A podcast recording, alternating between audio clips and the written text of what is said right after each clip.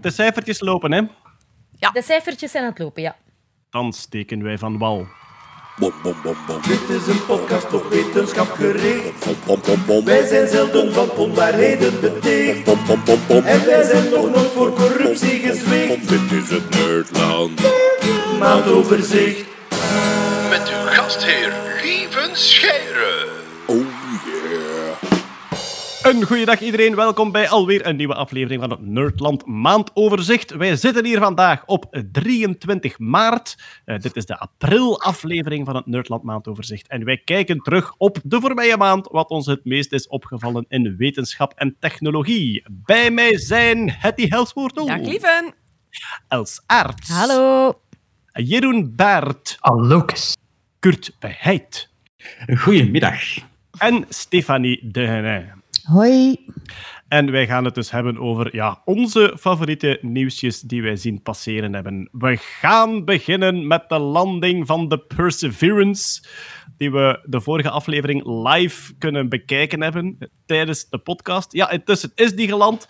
En een paar dagen later kwamen daar de high-resolution beelden van op de skycrane van het ding dat naar beneden kwam. Ik was een beetje van mijn stoel geblazen, Ja. moet ik eigenlijk zeggen. Want ik heb het mij vaak afgevraagd. Vorige keer hadden we dat nog niet. En vorige keer vroeg ik mij dan af: hoe moet dat er nu uitgezien hebben op Mars? Zo die, die zwevende, vliegende schotel waar een kraan uitkomt. En goed, we hadden geen third-person view natuurlijk. Maar we hadden wel fantastische beelden van hoe dat ding naar, naar beneden ging. Waarom staat het deze maand op ons lijstje van wetenschapsnieuwsjes? Er werd iets ontdekt in de parachute van de Perseverance. Dus als die naar beneden komt, eerst remt hij af op zijn hitteschild, wrijving met de zeer dunne atmosfeer van Mars. En dan opent hij een parachute om verder af te remmen. Parachute die bestond uit ja, witte en rode lijnen die vanuit het centrum naar buiten gingen. En nerds will be nerds. Sommige mensen zagen dat die niet helemaal... Ja, die stonden niet in een, in een vast patroon die lijntjes. Oorspronkelijk was die parachute ja, mooi in wit-rode lijntjes naast elkaar. Een beetje een Obelix-broek, maar dan met rood in plaats van blauw. En waar is Wally? Ja, ook al. Dat zagen we bij de testen. Hè. Er zijn testfoto's van een testparachute.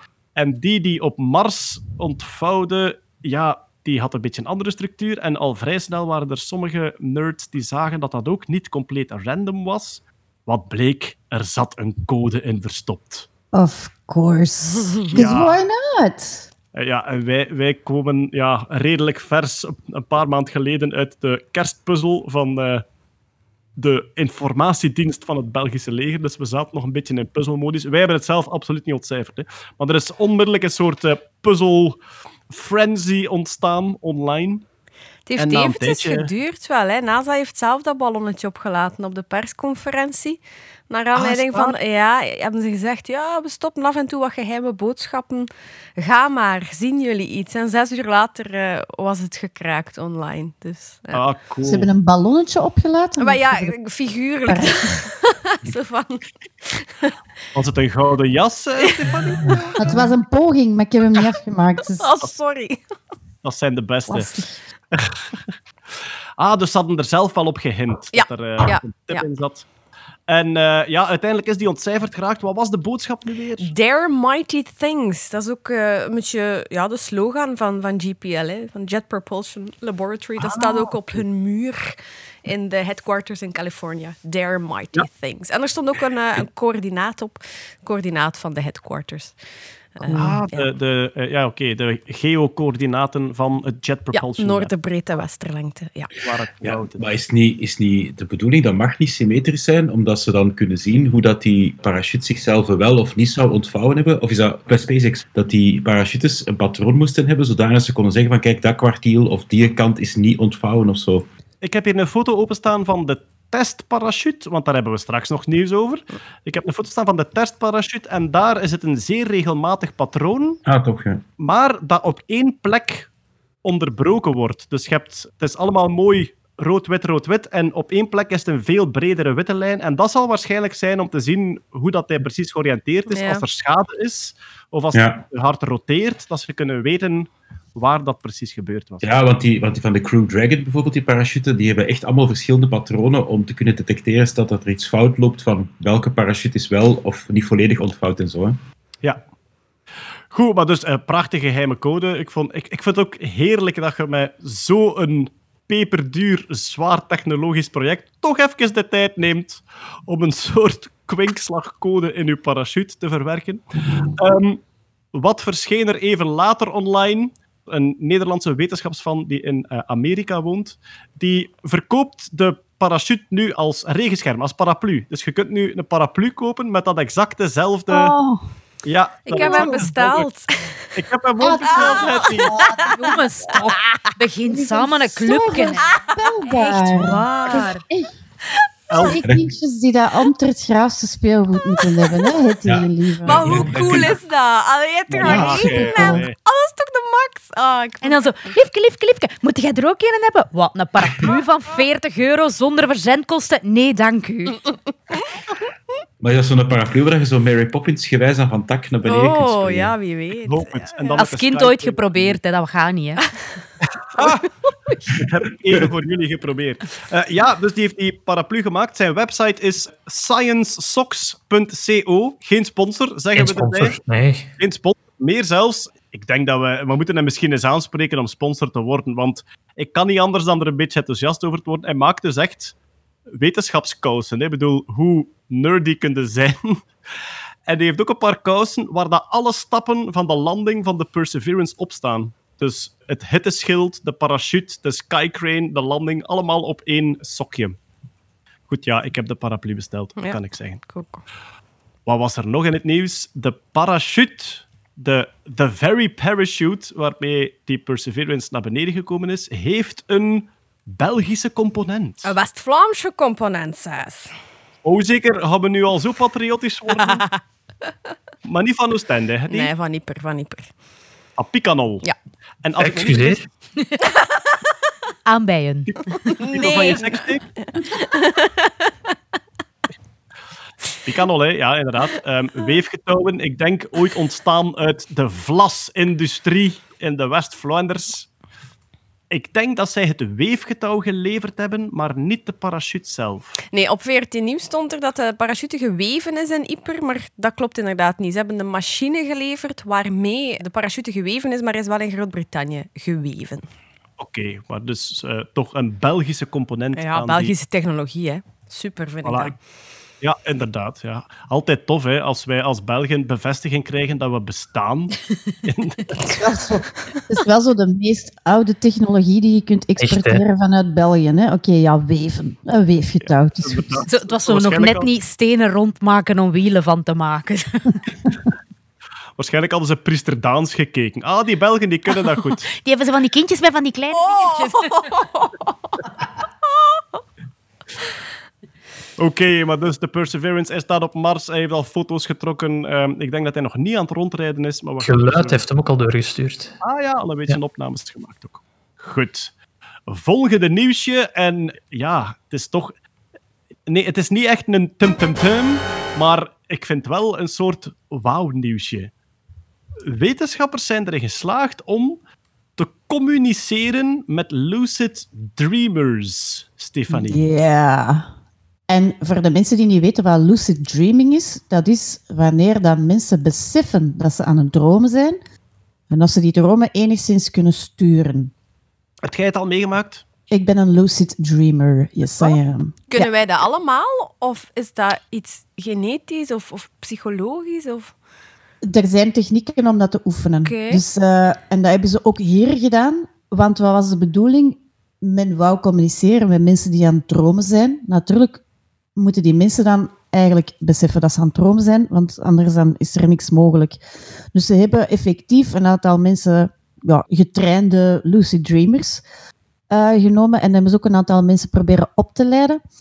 En een aantal tips voor als je echt lucide wil dromen, dat is, je moet eigenlijk een aantal signalen leren herkennen. Bijvoorbeeld op een klok kijken en zien dat je het uur niet kunt zien, je eigenlijk niet duidelijk kunt zien wat uur dat is. Dat is eigenlijk een signaal bijvoorbeeld waarbij dat je in je droom zou kunnen beseffen ah, ik ben aan het dromen. Ik heb ook ooit op die website, want er zijn hele lange websites waar dat tips uitgewisseld worden wat je kunt doen. Een van de tips daar was, als je het geluk hebt dat je vaak over hetzelfde droomt, moet je jezelf trainen als je die dingen ziet, Oh. van u af te vragen, ben ik aan het dromen? Ja. Dat was in de tijd dat ik volop aan het wolkenspotten was. En ik had heel vaak dromen waarbij ik prachtige, zeldzame wolken zag. Echt waar. En dus ik heb mijzelf proberen trainen van als ik zo een Kelvin Helmholtz wolk zie, moet ik even checken of ik aan het dromen ben. Het resultaat was dat ik heel vaak ergens in een weiland stond rond te kijken, niet alleen naar een mooie wolk, maar ook dacht, ben ik nu aan het dromen? Ben ik nu aan het dromen? Ah nee, toch niet. Het is mij nooit gelukt om het in mijn droom uit te activeren. Salvatore Dali die ging met een metalen bal in zijn hand slapen, omdat het moment dat je begint te lucid dreamen is blijkbaar ook het moment waarop dat je je spiercontrole verliest. Dus hij ging slapen met een metalen bal in zijn handen, Denk omdat hij wou wakker worden op het moment dat hem die lucid droom had. Omdat hij dan creatief kon zijn in zijn droom, zijn droom beïnvloeden en dan de beste ideeën kreeg. Is dat ook waarom dat jij het doet, Stefanie? Om creatief te zijn of iets visueel voor je te krijgen of zo? Nee, nee, ik wil gewoon altijd vliegen in mijn droom. Ah. Dus omdat dat, dat is gewoon plezant. Het tofste wat ik tot hiertoe wel heb gedaan in mijn droom is ja, dus beseffen dat ik aan het dromen ben, dan beginnen vliegen en dan bedenken van, ah, maar wacht, al hetgeen wat ik hier zie, dat kan ik eigenlijk manipuleren. Dus dan heb ik een soort Star Wars The Force ding gedaan, waardoor dat ik dan ja, echt huizen en deuren kon gewoon ja, er laten uitblazen, zeg maar. Of die gewoon verplaatsen door zo eens met mijn hand te bewegen. En dan... eh nou, dat is, dat, is, dat hoor. Het geluid dat hierbij hoort is trouwens de Inception horn. Kennen jullie die? Uit de soundtrack van Inception. eh, Christopher Nolan heeft dat ge, gepioniseerd, zal ik maar zeggen. Dat is een grote luide...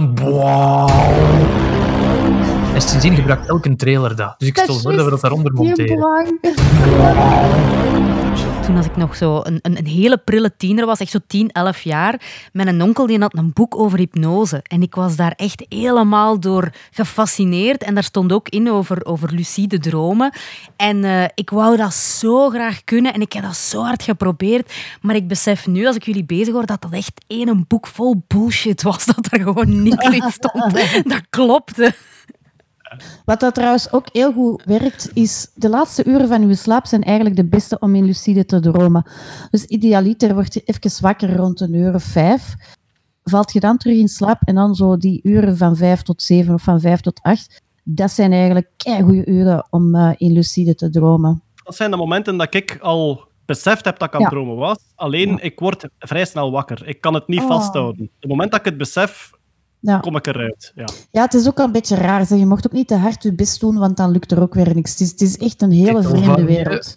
Maar het is zo Ah. van, nou, je mocht er niet naar kijken, want dan is het weg. Nee. Maar je wil het zien, maar je mocht er niet naar kijken, want dan is het weg. Oh, dat ben ik sowieso niet goed. Maar dus communicatie is mogelijk met die mensen. Ja. Dus wat dat ze inderdaad ook hebben gedaan in het labo, is mensen een paar signalen gegeven. Bijvoorbeeld lichtjes eh, tappen met een vinger op hun hand.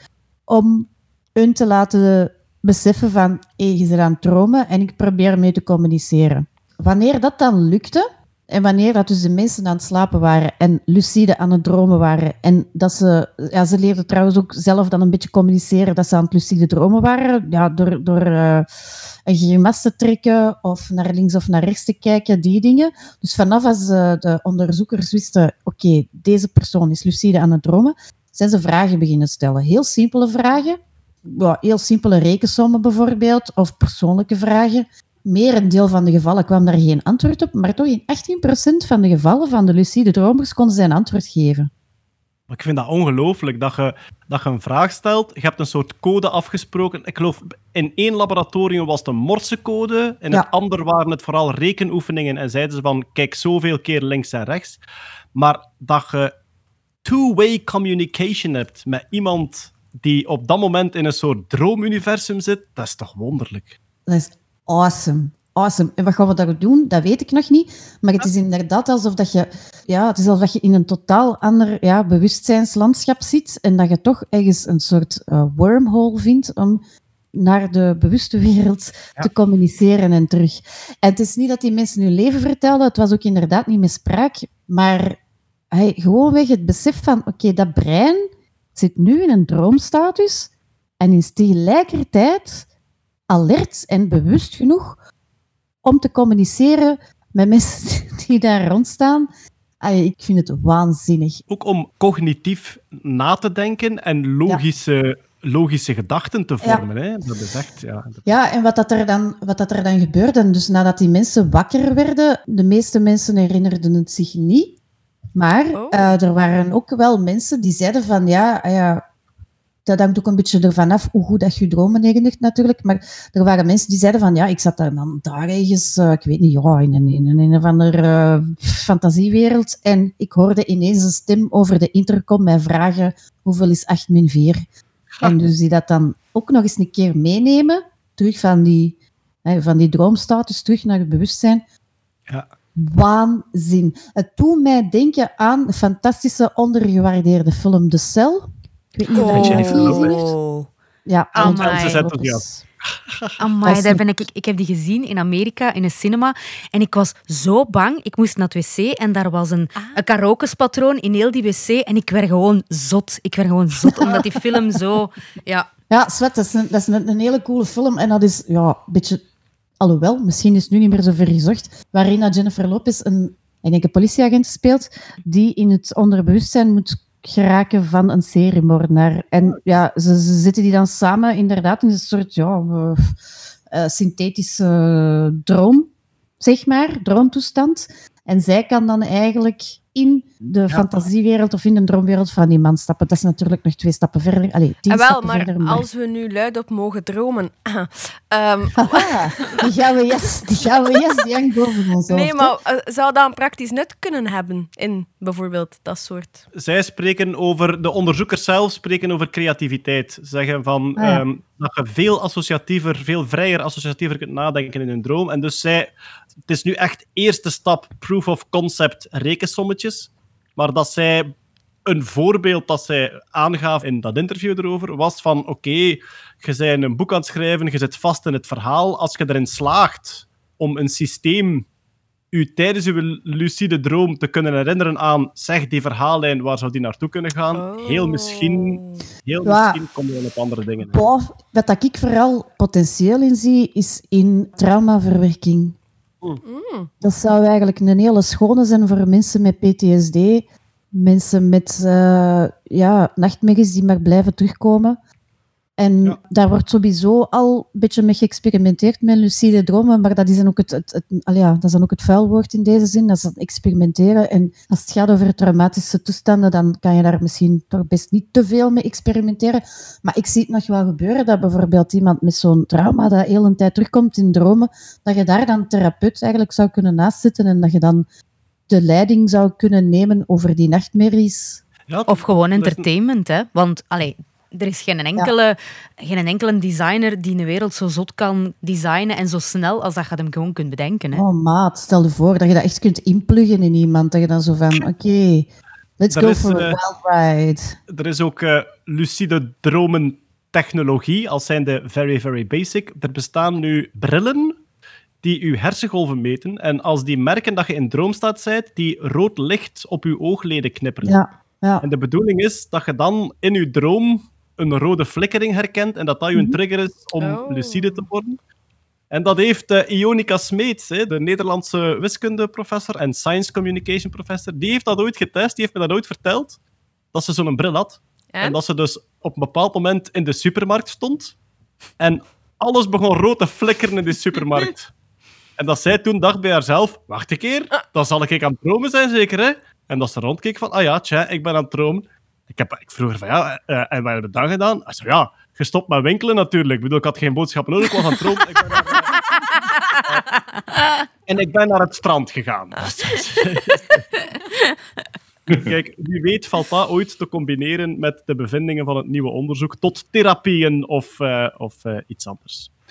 Eh, Volgende wetenschapsnieuwsje is eentje dat niet voor de eerste keer bovenkomt, maar nu toch weer hardnekkig is. Apple gaat een auto bouwen. Ja.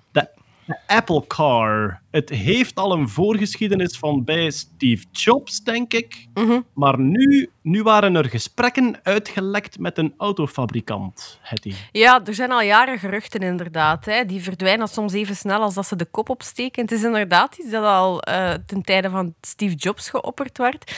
Maar nu is er een gerucht dat er een deal zou zijn of zou zitten aan te komen met eh, Hyundai Kia.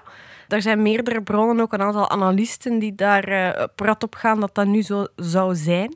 Ja, beide bedrijven zouden plannen hebben om samen een fabriek in, eh, in Georgia te zetten.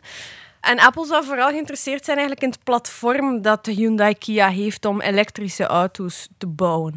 Maar allee, like dat je zegt, het is een, een, een ding dat af en toe de kop opsteekt. Ze hebben het, het zogenaamde Project Titan ook gehad. Dat is in 2015 uitgelekt dat zij honderden experts en ingenieurs hadden die in het grootste geheim aan een eh, elektrische auto aan het bouwen waren. Daar is ook niks uitgekomen. Maar nu, ja, wie weet, zal het een, eh, een sprong zijn. Het, hetgeen wat het meest bekeken wordt, dat is dat Apple misschien wel een, een hele grote sprong voorwaarts zou kunnen betekenen in batterijtechnologie. Ja, omdat dat toch nog altijd een beetje een bottleneck van elektrische auto's is. Die moeten nog altijd compacter, krachtiger en goedkoper worden. En Apple zou ja, een batterij hebben die, die zeer revolutionair is. Maar het is allemaal nog zeer eh, voorlopig en misschien en zou. Analisten verwachten die auto ten vroegste 2024, misschien 2027. Maar eh, voor hetzelfde geld verdwijnt dat ook volgende maand terug in de... In Ik, Ja, kijk dat- er, naar- ik kijk er naar uit om elk jaar een nieuwe auto te kopen, omdat de nieuwe net 2 mm platter is. Oh. Ja, of gewoon omdat je er niet meer in... ah, nee, het is elektrisch. Ik wou zeggen dat je niet meer kunt tanken omdat een ander... eh, Ja, ja. een ander- Ja, een dat is is, ja. Ja. En, en, en waar dat je een laadkabel van koopt van 10.000 euro, die na twee maanden begint te rafelen aan het uiteinde. Ja. Of Maar- misschien nog, misschien Maar het beste van al, misschien het beste van al, dat je een auto zo nieuw wil laden en dat je hem zo half op een boek moet leggen. Met die laadkabel zo wat onder druk. En dat die auto nog heel de tijd... En dat je dan een gigantische chic moet, moet kouwen om aan die laadkabel, om die zo in een bepaalde stand te laten staan.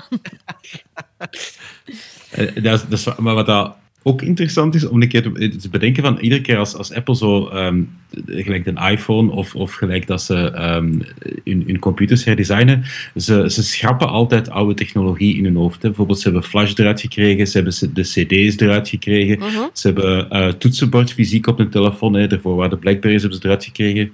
Misschien zijn ze daarop aan het wachten tot, totdat ze gewoon het stuur eruit kunnen kegelen. Dat, je, dat ze echt erop rekenen dat ze zo self-driving kunnen zijn en dat de wetgeving en heel de verkeersinfrastructuur kan volgen. Misschien ooit.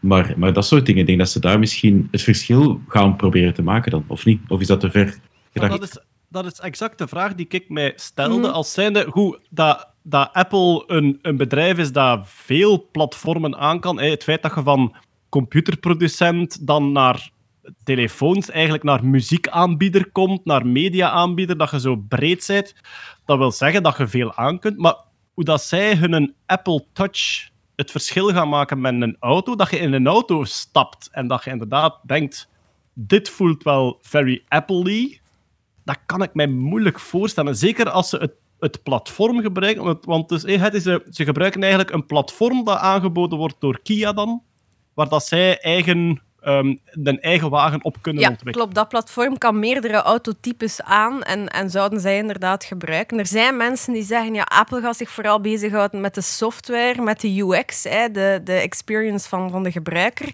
En anderen zullen dan wel de, de parts en de onderdelen bouwen. Er zijn anderen die zeggen, ja, nee, zij gaan voor de volledige wagen. Zelfrijdend waarschijnlijk. Dus ja, pff, wat ik zeg, het zijn heel veel geruchten, maar ik vind het wel interessant Ja. om te volgen.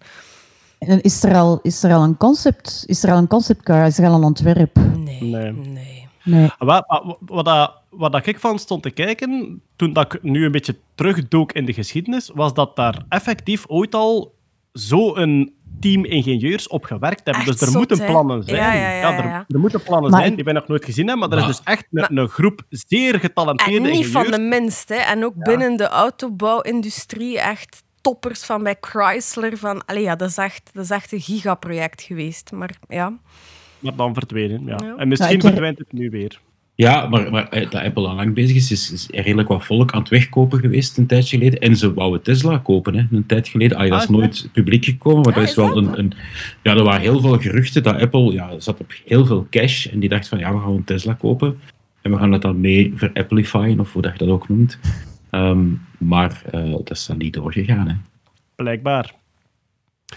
Oké, kijk, ja, we gaan zien hè, of dat de Apple-auto er deze keer wel komt. Er waren ook alweer analisten die zeiden het feit dat het uitgelekt is, wil waarschijnlijk zeggen dat het er niet komt. Voilà. Omdat ze zeiden van ja, meestal als het uitlekt, heeft dat een reden. Of als het uitlekt, dan trekken ze er handen vanaf. Als jullie het al weten, dan doen we het niet. Nou.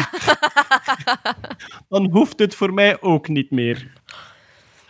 We gaan nog eens naar de Spot-robot, onze vriend de robothand van Boston Dynamics. Ja, het nieuws kwam dit keer niet van Boston Dynamics zelf, maar van een kunstproject, een groep. Ik denk dat ze bewust provocerende kunstenaars waren. Die hadden een paintballgeweer, een vanop internet bestuurbaar paintballgeweer op een spot gemonteerd. En Boston Dynamics was not amused hierin. Ja, eh, de groep noemt Mischief, maar zonder alle klinkers erin. Dus Mischief, whatever. En de- nieuws. Ja. Ja, Ja. de van de kunst, ja. Het, eh, en die hadden een museumopstelling genaamd Spots Rampage, eh, waar dat ze een paintballgeweer op een spot hadden gemonteerd. En iedereen dat die, dat, dat, dat museum bezocht, kon van op afstand eh, via een telefoonapp die spot bedienen voor een paar minuten. en Heb dan jij dat effectief- gedaan, Jeroen? Ik, want Ik heb dat niet gedaan, nee. Ja, ik Want moest het, eh, iets presenteren die dag, maar ik wou het eigenlijk wel een keer proberen. Ik ben niet binnengeraakt. Ah, Ehm, het- het- uiteraard is het een beetje slachtoffer van zijn eigen succes geworden. Ja. Ehm, ze doen het ook om aan te kaarten dat die spot hoe langer hoe meer ingezet wordt voor, ehm, laten we zeggen, militaire doeleinden, voor, voor, voor crowd control doeleinden, en om de gevaren ervan aan te kaarten. Ja. Het deed mij heel hard denken aan het project Shoot an Iraqi. Eh, dat is iemand die is opgegroeid Oh. in Irak. Die in, het was echt, we spreken 2007, die heeft een installatie gemaakt, Domestic Tension, waarin hij zichzelf een maand heeft opgesloten in een, eh, een, ja, een, een gevangenis, een, een, een doos. En mensen konden van op internet een paintballgeweer bedienen, 24 uur op 7, 7 dagen op 7, om op die man te schieten. Voor naar een goed doel ging. Maar om heel provocerend te zeggen van kijk, we, zijn, we gaan aan de Tweede Golfoorlog beginnen, ehm, maar dit is wat dat jullie eigenlijk doen. Hè? Dit is wat dat er gebeurt. How to shoot an Iraqi. En dat deed me heel hard aan denken qua provocerende... eh, ja, Zo provocerend is dat niet. Hè? Dat, dat noemen we, dat is toch niet provocerend, dat is eerder gewoon maatschappijkritiek, waar dat Ja, maar ik verdienen. weet niet, ik weet niet hoe, hoe, haar, hoe diep in de kunstwereld dat je zit, maar, maar Diep, Ehm, heel diep. diep, diep. dit, is, dit, is, dit, is, dit is een paintballgeweer. Oh, eh, monteer er een echt machinegeweer op en laat hem los in Antwerpen. Ja, provocerende is- kunst. Dat is er wat over. ja, nee, Eh, dat is provocerend. Ja, Boston Dynamics eh, heeft ehm, eh, vrij snel gereageerd met een uitgebreid persbericht, omdat het voor hen, zou je kunnen zeggen, een soort PR-disaster is. Zij, hebben ervoor, allee, zij willen nu die spot als open platform aanbieden van kijk, koop hem en ontwikkel er zelf dingen op. Met uiteraard het grote risico dat mensen dan dingen gaan doen die je eigenlijk niet wou. Zij proberen zoveel mogelijk in publieke opinie en zo te zeggen van nee, het is niet bedoeld voor wapens, het hoeft daar niet voor gebruikt te worden. En als dan, ja, als dan zo'n kunstcollectief het heft in eigen handen neemt, dan zitten daar als op de PR-afdeling wel even met je handen in je haar. Want alle framing die we probeerden weg te duwen van militaire dingen, gaan jullie er nu opzettelijk op. Ik, ik ga het wel een beetje opnemen voor dat kunstcollectief, want die zeggen Spot is an empathy missile shaped like man's best friend. And targeted wow. straight at our fight-or-flight instinct. Dat is wel een punt, hè? Dat is een hond. When killer robots come to America, they will be wrapped in fur carrying a ball. This thing will definitely be used by police and the military to murder people. Het is wel een empathy missile, dat vond ik een hele krachtige zin. Om inderdaad, het is ontwikkeld als een hondje. Hè? Je ziet dat rondlopen, je, je gaat dat hem gaan aaien. In Oostende of waar was het? Dat is Mhm, cute, ja. hè? Dat is cute. Maar dat is cute for a reason. En dat is wel iets om over na te denken. Oké. Jeroen, jij bent nogal een, een voorstander en een advocaat van de... de ehm, Duivel? eh, eh, Nee? nee, Vrije liefde.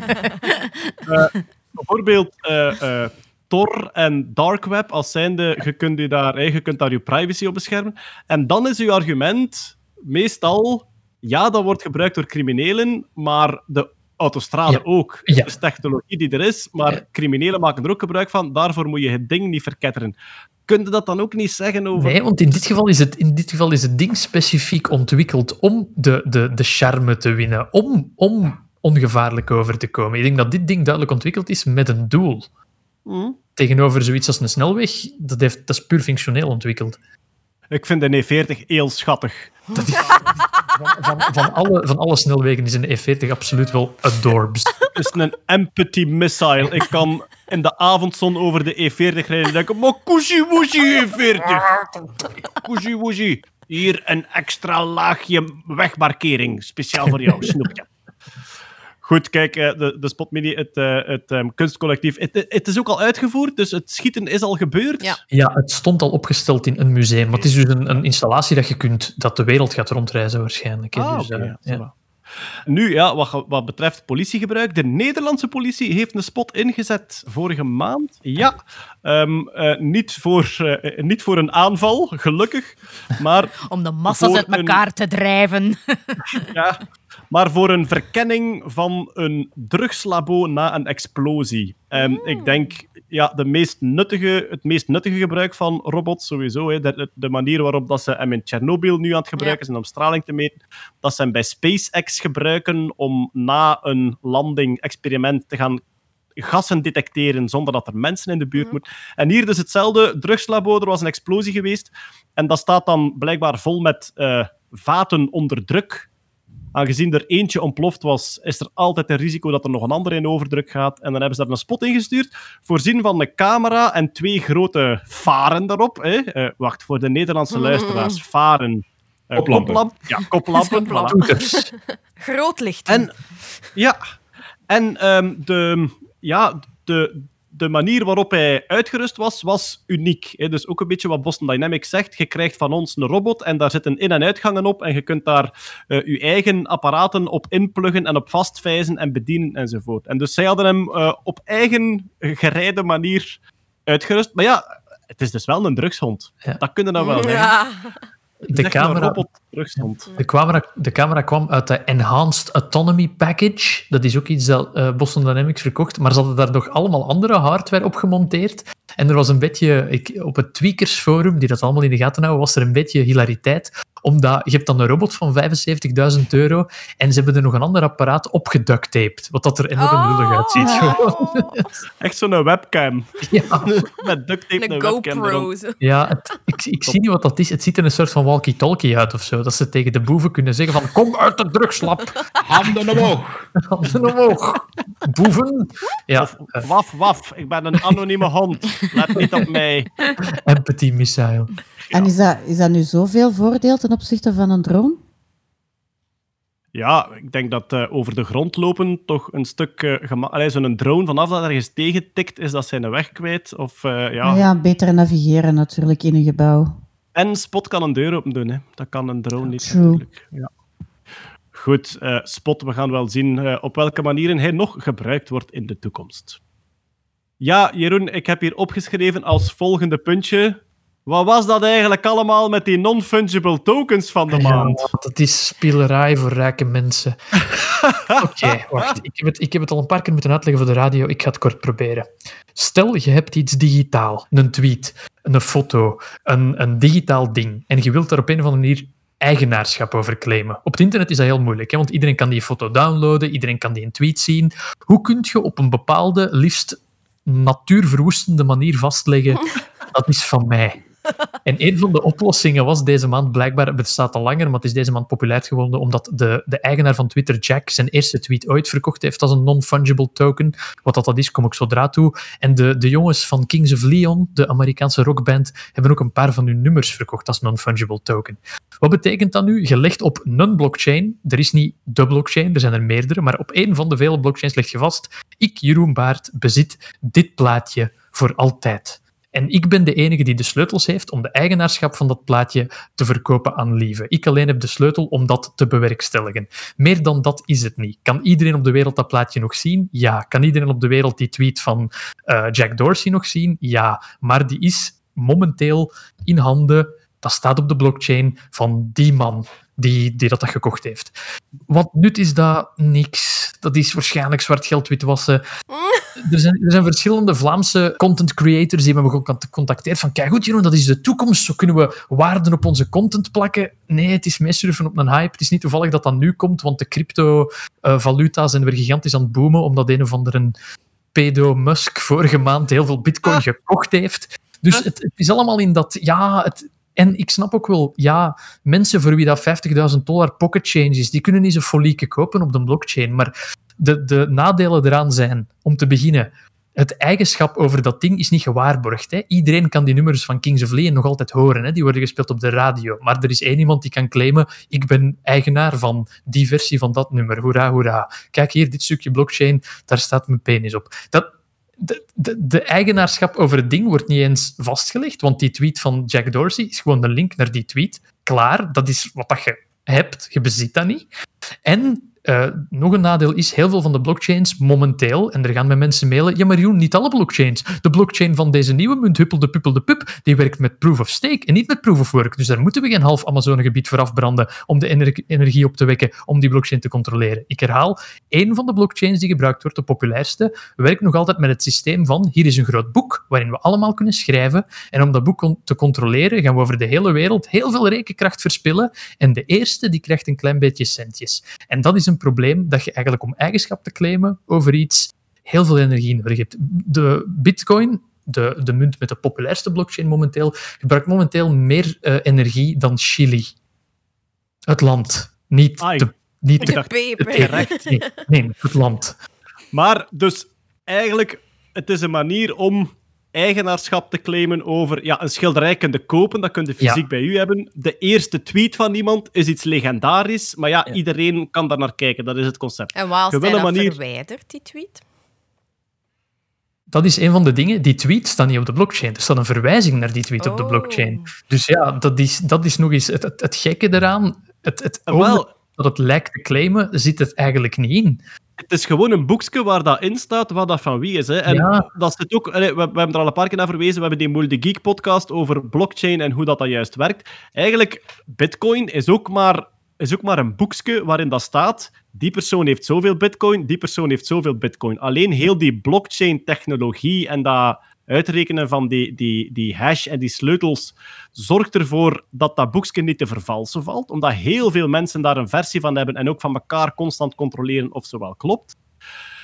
En nu is het hetzelfde met schilderijtjes. Het is eigenlijk ook maar een boekje waarin dat staat, de eerste tweet van die persoon is vanaf nu van die, en we gaan daar heel veel berekeningen op doen om dat officieel te maken. Maar het doet mij ook een beetje denken aan... Je had vroeger zo'n bedrijf dat sterren verkocht. En je kon, je kon dan zo de Poolster kopen voor een vriend van u. En wat was dat? Ja, dat bedrijf had een grote boek en daarin stond de Poolster is nu van die. En dat was het ook. Ja, of Dus stukken die- van de maan ook, hè? Ja, wel, juist hetzelfde, inderdaad. Nu, die non-fungible tokens zijn wel iets meer, omdat de dingen worden wel verkocht door de persoon die ze oorspronkelijk gecreëerd hebben. Ja. Er was één iets waar ik me nog technisch afvroeg, Jeroen. Het zijn vooral digitale dingen, hè, die dus, waar dat zo een, een, een, een NFT van gemaakt wordt. Zit er dan iets van het werk zelf ook in de blok? Want die blok is een grote boel informatie waar dat dan een hash van uitgerekend wordt. Zit, zit daar een stukje van dat liedje in dan? Of Nee, gewoon het is de een naam? verwijzing naar het liedje. Omdat een blockchain, om daaraan te kunnen meerekenen, moet iedereen die data downloaden. Dus als we met z'n allen, I don't know, films van 80 gigabyte op de blockchain gaan smijten, dan gaat dat wel eens een probleem worden dat iedereen mee met die blockchain moet zijn. Dus het wordt zelfs niet opgeëncodeerd in de blockchain. Er wordt een verwijzing naar geëncodeerd in de blockchain. Die file op die server is van u. En als die server morgen in de fik schiet, ja, pech. Oké. Maar het is eh, very hypey, eigenlijk. Ik ga hier al voorspellen, dat vaccinatiepaspoort dat ze nu over aan het memmen zijn. In Duitsland is er al iemand die heeft voorgesteld om daar niet één, maar drie blockchains voor te gebruiken. Ah, ja, ik heb een tweet gezien van u onlangs. Kunnen we Ja. anders de coronacrisis niet door de blockchain? Nee! En dan een map in het gezicht. Ja. Oké, non-fungible tokens. Eh, we zijn weer helemaal mee met de hype van het moment. Maar als we hip willen doen, gaan we het natuurlijk wel... Allee, gaan we het er zelf wel over hebben. Hè. Kunnen wij met Nerdland iets compleet idioot? Nee, we gaan het niet doen, want Ja, wij- de, de er allereerste aflevering is nooit online gekomen, hè, lieve? Ah, dat is waar. Ja, De allereerste aflevering die staat hier nog ergens op, eh, op mijn computer. Ja. Daar kan ik Ja, misschien eens maar- naar kijken. Dus dan gaan we een link naar je computer online zetten. Ah ja, nee, ik Met ben... je IP-adres. ja, nee. Ja, maar er staat al een link naar mijn computer online. Hè. Dat is het internet. Ah. Dit gaat te ver, ik stop. Nee. Oké, we haken af. Dus tot zover de non-fungible tokens. We gaan terug naar de tastbare wereld. Terug naar de echte tastbare wereld. Meer bepaald naar de drones. En niet zomaar een drone. Er is een collectief, ik denk dat ze er al een tijdje mee bezig zijn. En die willen een stunt-drone bouwen. Maar wel eentje waar een mens op kan zitten, Els. Echt, het is crazy. Dus die hebben een drone gemaakt die groot genoeg is om zelf in te gaan zitten. Dus je moet denken, het engste wat dat je kunt voorstellen, in een piepklein vliegtuigje naar boven gaan, daar beginnen buitelingen in maken en zo, maar dan nog niet eens zelf in de hand hebben. Hè? Nee, nee, nee, nee, nee, nee. Er is beneden iemand een zot bestuurt. met een afstandsbediening die daarmee aan het vliegen is. Hè? Anders is het geen drone, hè? Ah, dus, maar ik heb, ik heb ook ik heb de beelden gezien, want er zijn al testvluchten mee gedaan. Enfin, Mhm. Ja, wel, zijn- hij is al getest. Hij kan die buitelingen maken en hij kan de mens dragen. Maar hij heeft nog niet de twee gecombineerd. Dus Ja. met een mens zijn ze zo heel voorzichtig, zo ietsjes boven de grond, een beetje gaan rondvliegen, zo, maar niet echt zotte dingen gedaan. Want het ziet eruit als. Pak nu het, het cabineke van een Formule 1-auto, maar dan zonder de wielen en de motoren. Dus enkel het passagierscabineke van een Formule 1-auto. En daar zetten dan, ja, gelijk dat een drone eruit ziet, aan vier lange staven, zetten daar dan vier rotoren op. Maar ik dacht dat de persoon in de drone de bestuurder was. Dan maar is het een dus vliegtuig, hè? Dan is het geen drone, hè? Ah, dus het komt er eigenlijk op neer dat ze zeggen: Oké, zet u hier maar even neer. Ja. Eddie gaat een beetje zot doen met u. Welkom in de kotskopter. Dus. De idee is Maar het- inderdaad om mensen toegang te geven tot de hobby, de sport, die daar tot dan toe nog niet echt... Dus dat je ze eigenlijk heel snel een ervaring kunt opdoen, waardoor je zegt, wauw, een drone is de max, ik wil daar ook leren mee vliegen. Maar, oh. Ja. Want het collectief dat het ontwikkeld heeft zijn dronepiloten. Hè. Ik ja, denk, wel, het is, het is een... eh, Wacht, hè, DCL, als ik me niet vergeet. Wacht, ik ga heel even... Drone Champions League. Ja, wel. Het is niet echt een collectief, een bedrijfje die enerzijds het grote Drone Speed Championship organiseren. Ah ja, ze heten Drone Champions League. Dat Ja, is dan een ja. van die drone-wedstrijden, gelijk dat je een paar jaar geleden In de, eerste hè? Ja. een paar jaar geleden hadden we het eerste WK Ja, zo- in het Midden-Oosten. Ja, en Red Bull zit daar vreemd mee achter en zo van die dingen. Ja. Dat is dus één ding dat die doen. En een andere ding dat die hebben is een videogame, een spelletje op PlayStation en Xbox en zo, waarmee dat je dat virtueel kunt doen, dat Ah, kampioenschap. Dus je kunt die eh, Drone Champions League, je kunt dat ja, op je spelcomputer vliegen. En ze zijn daar nu dus ook al dingen aan het insteken dat je dus al kunt oefenen om in zo'n ding te zitten. Of daarmee te vliegen. Ja, zo die, die first-person drone racings. Ik heb, dat een paar keer, ik heb die een paar keer bezig gezien. Dat ziet er echt wel heel tof uit. Alleen, ik heb zelf ook een keer even met mogen vliegen.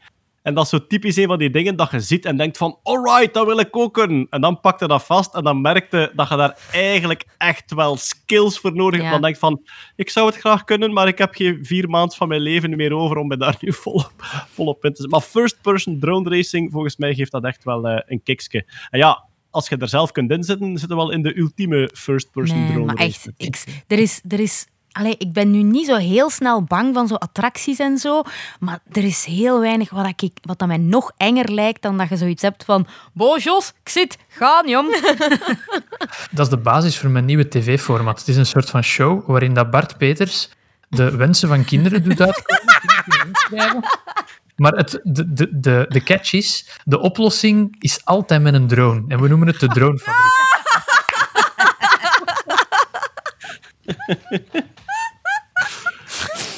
Zeg maar, Els, in wat opzicht is in deze dan anders dan bijvoorbeeld... Want zo'n passenger drone, er is zo door... eh, Het is in 2016 is er ook al een voorgesteld geweest. Hè? Een, een Chinees model waar dat effectief eh, eigenlijk een taxi en een drone taxi. Je stapte in Ja. en iemand anders zorgde ervoor dat je van punt A naar punt B ging. En in wat opzicht is, deze is, deze dan deze anders? is een stunt drone, dus die kan tuimelingen stuntdrone, maken. ja, oké. Dus je ziet echt, terwijl dat ze bezig zijn, die mannen kunnen dat supergoed. En die moeten echt wel alles op alles zetten om die te kunnen doen tuimelen en om die te kunnen doen rollen en zo. Dus allee, het is, het is echt wel een heel spectaculair ding wel. Het is heel verdacht als je taxi salto's maakt, inderdaad.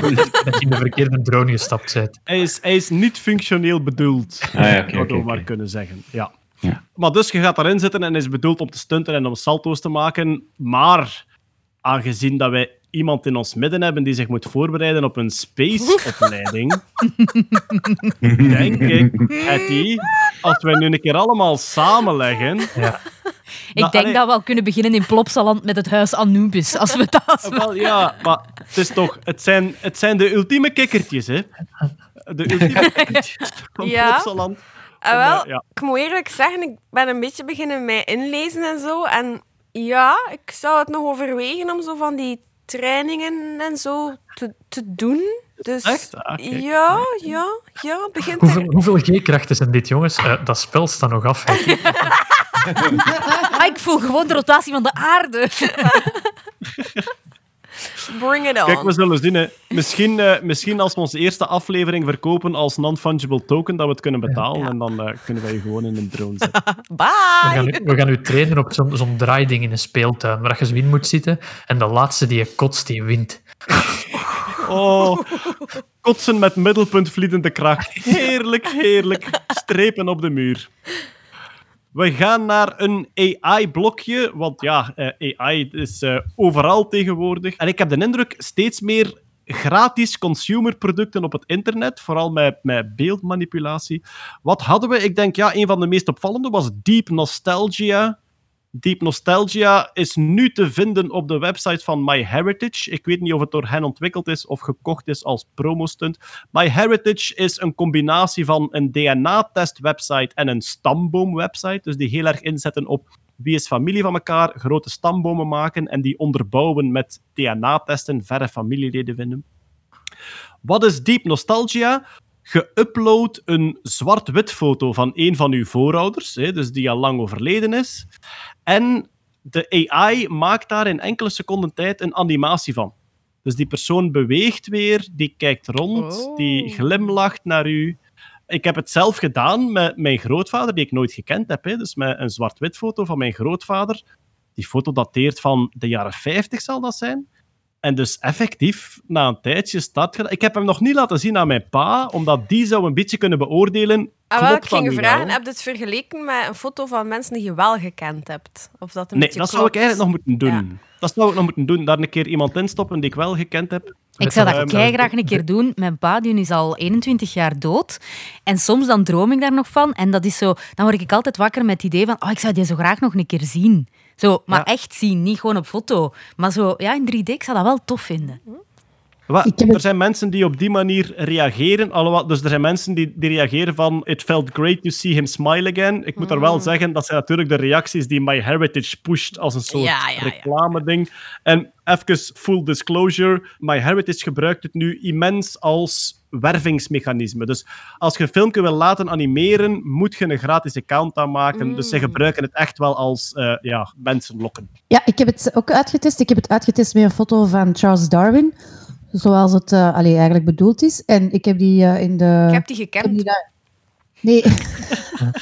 Zo oud ben ik nu ook weer niet. Nee, ik heb die naar jullie gestuurd. Ik weet niet of je het hebt gezien. En ik vond die eigenlijk wel, ik vond die eigenlijk wel vrij goed. Maar dan heb ik het eens geprobeerd met een foto van mezelf. En it's a bit weird. Nu, het kan zijn dat ik zelf een beetje raar ben. Maar op zich, het, het, het werkt wel. Maar het is vooral... Ah, nee. ja, Ah, nee, is- nee, nee, ja. sorry. Het is, het is Nee, nee, het is een standaardbeeld, sorry. Ah, nee, dat ben ik niet. De mond en de, allee, het onderste stuk van uw gezicht, dat werkt eigenlijk vrij goed. Maar ehm, als je ziet bij mijn foto, ja, mijn ogen die gaan alle richtingen uit. En oké, ik kan dan wel eens een keer raar kijken, maar zo zie ik er echt niet uit.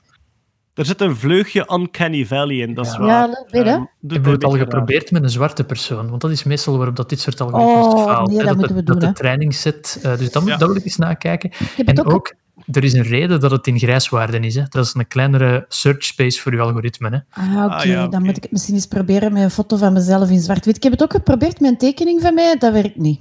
Ik heb er een standbeeld van Julius Caesar ingestoken en dat werkt wel, maar zo'n standbeeld heeft zo van die blanke ogen, hè? dus zo zonder pupil en zonder iris. En het werkt heel goed, dat standbeeld beweegt, maar het is wel creepy. Mhm. Creepy as hell om zo een standbeeld met met echt zo afgevlakte blanke ogen zo naar u te zien knipperen en te zien glimlachen. Het model is getraind op een hele hoop oud filmmateriaal met eh, mensen die dat bekken trekken. Ehm, Ah. En daar, daar probeert hem dus een oplossing op te fitten. Het is daarmee dat het ook in zwart-wit is. Dat is minder trainingsruimte dan alle 65.360 kleuren. Hangt er vanaf van hoeveel bit dat je hebt. Maar als je zwart-wit hebt, heb je grijswaarde, pak tussen 0 en 255. Dat zijn veel minder mogelijkheden dan als je ja, het volledige kleurenspectrum gebruikt. Als je er een oude foto in uploadt, maakt hij hem ook scherper. En dat alleen al vond ik wel indrukwekkend. Die oude foto van mijn grootvader, die was echt blurry. En na die bewerking was die echt veel scherper. Was die eigenlijk loopzuiver. Ja, Jeroen, dat wou ik vooral nog vragen aan u. Dit is een AI-systeem. Maar er zitten hier verschillende AI-stappen in. Hè. Ik denk het eerste is een gezicht herkennen. Ja. Het, het tweede is dat gezicht laten bewegen zoals een voorbeeldfilmpje. En is dat dan wat ze noemen een, een GANS-systeem? Eén AI-systeem probeert... Gans-systeem. Of ja, één, één AI-systeem probeert iets goed te bouwen en het andere AI-systeem beoordeelt of het eigenlijk wel lijkt op een filmpje zoals die het kent of niet. Dat weet ik niet, dat zou kunnen, maar ik, ik, eh, ik weet het echt niet. Ja.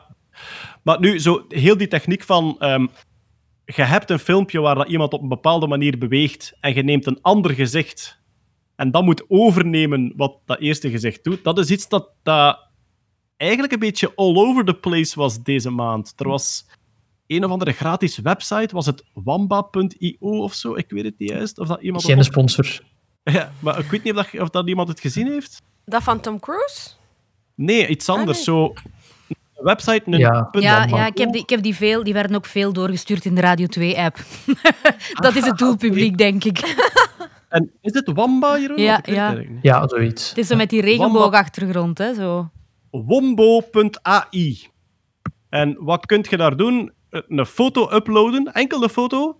En die, dan kun je een liedje kiezen en dan zingt die foto dat liedje. Dus dat is ja, typisch dat AI-systeem. Die heeft een gezicht dat een bepaald nummer zingt. Die heeft een foto van een ander gezicht en die moet die twee met elkaar vermengen dat het geloofwaardig lijkt. En Die krijgen, een proces, die krijgen een proces aan hun been, want die hebben mijn idee gepikt voor Wombo. Dat is Rambo, maar met een wombat. Eh, Stefanie, die lukt wel met tekeningen, want ik heb mensen gezien die daar een beetje pareidolie-dingetjes in geüpload hadden. Dus zo I see faces, hè. Zo, Ja. Er was één iemand, en als je naar een nietjesmachine kijkt, naar de onderkant van een nietjesmachine, je hebt daar zo dat metalen dingetje waar je kunt kiezen of dat je nietjes naar binnen geduwd worden of naar buiten gaan. Wat? Kende je dat niet? Nee? Allee. Nog nooit gezien, Stefanie. Nee, maar echt. Waarom heeft me niemand mij dat verteld? Ik, ik kom echt compleet uit de lucht gevallen. Maar ik vraag me nu ook af of dat bij elke nietjesmachine is. Ik ga eens kijken of er een achter mij ligt, maar ik denk het niet eigenlijk. Wij hebben er hier eentje liggen en dat is inderdaad zo, dat, dat klepje, je kunt dat omdraaien. Ik heb alleen mij altijd Nee, afgevraagd wat het nut is van de nietjes naar buiten. Ja. Dus je kunt dat zo... om- Ja. ja? oh Doe het my nu aan Stefanie. God, maar weet ik veel wat dat je daarmee kunt doen, zeg. Dat staat daar ik helemaal niet op, hè. Maar zoals je nu, ik toon het nu aan jullie. Ja, hè, dus ik zie bovenaan- je gezicht. Ik ben dus iemand die altijd de handleiding leest van alles. Dan ontdekte zo'n dingen. Ik heb nu, Els, ik ben zo blij dat je het zegt. Ik heb deze maand aan mijn dochter verteld dat ze handleidingen moet lezen. Ik heb namelijk een vriend die daar heel streng op is. En die heet Kurt Beheid. En zegt, alles wat je koopt, lees de handleiding. En Kurt, jij hebt ooit zelfs gezegd... We are the people who still read the manual. En ik heb dat Ik, no. Maar ik, Huh? ik ben dat echt wel. Ik ben dat geen geheugen dat ik dat ooit gezegd heb. Is het Ik- echt? Ik vind dat de max. Handleidingen zijn heel zwaar ondergewaardeerd. Er komt Tuurlijk. altijd iets boven waarvan dat je denkt, "Oh, hoe kan dat, dat, dat, dat kan? En dan kom je ergens en dan, zeg, en dan doe je iets en dan zegt iedereen van, oh my god, je bent een technical wizard. Gewoon omdat je de handleiding ja. leest. Dat is waar, maar het probleem, het probleem met handleidingen tegenwoordig is dat als je iets koopt, dat puur om economische redenen, dat ze dat in 27 talen in één boekje erbij lezen en dat Nee. iedereen denkt, ik ga niet zoeken naar het Nederlands of het Engels of zo. Maar vroeger was Tuurlijk dat... wel. Hoe gaat het dat anders lezen? Maar het is ook allemaal de schuld van Steve Jobs. Hè? Die zei van, het moet intuïtief zijn. En mensen halen het uit de verpakking en we stoppen er één klein, strak vouwboekje in, waar op elke pagina een grote glimmende appel staat. En Maar ja, Moet ik eens iets nee. heel erg vertellen? Jawel, jawel. Het is zelfs zo dat soms als ik de Nederlandse handleiding aan het lezen ben en ik heb zoiets van, god, dit is wel heel sumier, dan ga ik ze toch nog eens in de Engelse zien of dat ze wel goed vertaald is. Ah, Maar en echt, kun je het in Engeland ook week gebruiken. koopt ze van dat kinetisch zand. En mijn zoon was jarig en die heeft heel die handleiding van dat kinetisch zand doorgelezen. Ik bedoel, ja, En dat was nuttig, want anders dan ging het niet je gewerkt moet hebben. daar gewoon mee spelen. Ja, kijk, maar dus eh, mijn, mijn dochter had een nieuwe koptelefoon. Waarom had ze een nieuwe koptelefoon? Omdat er kattenoortjes op stonden. Dat is reden genoeg voor mij. Als er kattenoortjes op staan, dan koop ik de nieuwe koptelefoon voor mijn dochter. En ze was een beetje aan het kijken van, ja, maar eh, waar moet dat kabel kunnen in? Ik zeg tegen maar die heeft een Bluetooth-verbinding en je kunt daar zelfs radio op luisteren. En zij viel volledig uit de lucht. Dat ik zei van, daar zit een boekje bij. Als je dat boekje leest, dan kun je al weten alles wat dat toestel kan. Ik heb haar toen geïntroduceerd met het concept The people who still read the manual. Ik heb haar gezegd, Gitte, we are the people who still read the manual. En ze moest diezelfde week moest ze op school voor Nederlands een of andere tekst maken of een of ander dingetje maken. En ze had een volledig verhaal van de wereld die vergaan was en alles was kapot. En iemand liep met honger en dorst door een bos. En opeens kwam hij bij een klein dorp waar wel nog mensen woonden. En hij vroeg, wie zijn jullie? En zij zeiden, we are the people who still the manual. Oh. De, hand, de, verhaal. hand, de handleiding lezen is opgeven. Punt. Maar dus, ik heb hier mijn nietjesmachine met daar dan het ijzeren... Kijk, en onderaan duw ik op het ijzerke, het komt naar boven, ik kan het ronddraaien. Ja. Oh my. En En ik heb intussen opgezocht wat de bedoeling daarvan is. Sommige documenten moeten maar tijdelijk geniet worden, voordat Ja. ze op een andere Ah, ja. manier gearchiveerd worden of doorgegeven worden aan iemand anders. Ah, En dan is het gemakkelijk als nietje eenvoudiger te verwijderen is. En dat is, Ah, ja. als, het nog- Daar hebben het ze een nog punt. Daar hebben ze dat is als de beentjes naar buiten staan. Voor het, tij- het voor het tijdelijke nietje. Titel van je. Wij doen zo ons best voor een klein, klein jasje. En het is weer allemaal om zeep. Ah. Maar ehm, zoals je ziet, hè, eh, ik toon het nu op de camera, mensen thuis moeten maar eens op. Het lijkt geweldig op een gezichtje. En dus iemand heeft ontdekt, als je gewoon een foto neemt van dat stukje van je nietjesmachine en je zet dat op die wombo.ai, dan zingt die ook. Dan zingt dat nietjesmachine dat liedje. Ja, dus de geloof het AI was niet. een beetje overal. Eh, en nog een voorbeeld van je zet het gezicht, een foto van een gezicht, zet je op het bewegend beeld van iemand anders, was een Tom Cruise-imitator, die op zich al redelijk op Tom Cruise lijkt, die hem heel goed kan imiteren, ook qua manier van bewegen en zo, en qua lachen en, laten we zeggen, algemeen gek hysterisch gedoe. En die had samen met een AI-specialist, had hij daar ook nog een keer het gezicht van Tom Cruise opgeplakt. Het zag er zeer spectaculair uit en ik denk dat er een Belgische link is. Yep, dat- het is ja, door. Chris Hume. Dat is een, eh, een Belgische mens die een VFX-bedrijf heeft. VFX Chris Hume genaamd. En die heeft dat filmpje gemaakt. En het is echt ja, een acteur die qua karuur en qua, qua of gezichtsvorm al erg Tom Cruiserig is. Zijn haar lag ook heel Tom Cruise-achtig. Dus dat moest al niet, dat moest niet gedeepfaked worden, dat haar. Dat lag al perfect. Eh, en dan hebben ze ja, een zeer goede deepfake gemaakt. Maar de, de maker ervan heeft ons trouwens ook gemaild. Dag Chris. Of nee, zijn broer heeft ons gemaild of zo. Het is echt Kevin, Kevin Hume heeft mij gemaild. Dus ik weet niet hoe dat de familieboom daar in elkaar zit. Ja, maar maar dat is gewoon dat- Chris Hume die een ander Ja. gezicht op zijn... eh, dat is gelijk ik ben het, Kevin. Die Ik ben onschuldig. En woont, hij dan in China? Hè? Is dat dan Ja, zo'n vreemde... Ja, ja, ja. zijn een neef, ja. Maar, maar ehm, eigenlijk, de bedoeling was om, te, om eh, te showen wat dat hij kan met zijn VFX-bedrijf. En hij zegt er ook bij van, ja, elk van deze clips, daar is heel veel manueel werk nog aan gebeurd ook. Ik heb dit niet gedaan door gewoon in zo'n deepfake-app op een knop te duwen. Eh, each clip took weeks of work, he says, using, eh, using van alle tools. Dus het is ja, reclame voor zijn bedrijf eigenlijk. En het is redelijk cool, want hij heeft er op Instagram keiveel dingen mee gehaald of zo. Wat, wat is eh, VVFX? VFX, eh, virtual, nee, de- Virtual effects. Visual effects. Visual effects, ja. Dat, eh, Ah ja, Dus je ah, ja hebt, zo. eh, SFX. SFX is special effects. Ah, ja. VFX, eh, visual effects. En NFX was de code voor neveneffecten vroeger. Hè. Oh. Ja, dus- Non-fungible X. Non-fungible X, ja, inderdaad. Ja. Titel van je sextape. Ehm goed, waar sloeg dat nu weer op? We hebben nog één AI-nieuwsje staan. Jeroen, jij had het mij doorgestuurd en ik heb het artikel gelezen omdat het ja, een beetje een overzicht van visuele herkenning via AI-systemen bevat. Maar ook de titel van het artikel was eigenlijk fantastisch, namelijk ehm, Japanse gebakjes herkensoftware bestrijdt nu kanker. Ja. Eh, bakery Scan bestaat al langer, is gebaseerd op ja, objectherkenning. En dat wordt gebruikt in eh, Japanse winkels, waar dat je eigenlijk uit een hele hoop pastijtjes, ja, kleine gebakjes, dingen kunt kiezen, dat dan onder een camera leggen en dan krijg je meteen de prijs ervan en kunt je afrekenen. Omdat ja, dat, dat gaat sneller, zo'n zo'n self-checkout tray. En er was blijkbaar een, een onderzoeker, een kankeronderzoeker, eh, ex-collega van Hetty, zal ik maar zeggen, die in zijn microscoop het kijken was op een bepaald moment en dacht van, als godverdomme, sommige van die kankercellen zien eruit als gebakjes. Njam, njam, njam.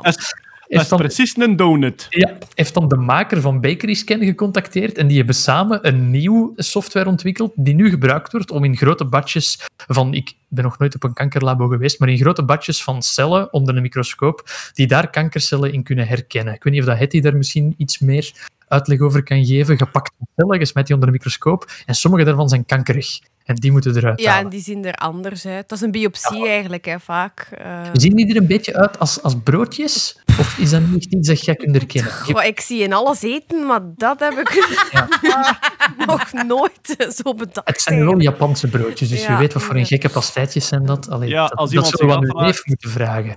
Als iemand zich afvraagt wat voor hele gekke Japanse snackvormen er allemaal bestaan, kijk gewoon naar uw emojis bij voedsel. Alles dat je niet herkent, Is een soort Japanse snack. Ja. dat je, zoals, zoals rijstbol in lapje zeewier. Staat tussen de emojis, kan je vinden. Iedereen denkt dat dat hoop suiker achter zwart vierkantje is, maar dat is niet zo. Oh. Dat is rijstbol in stukje zeewier.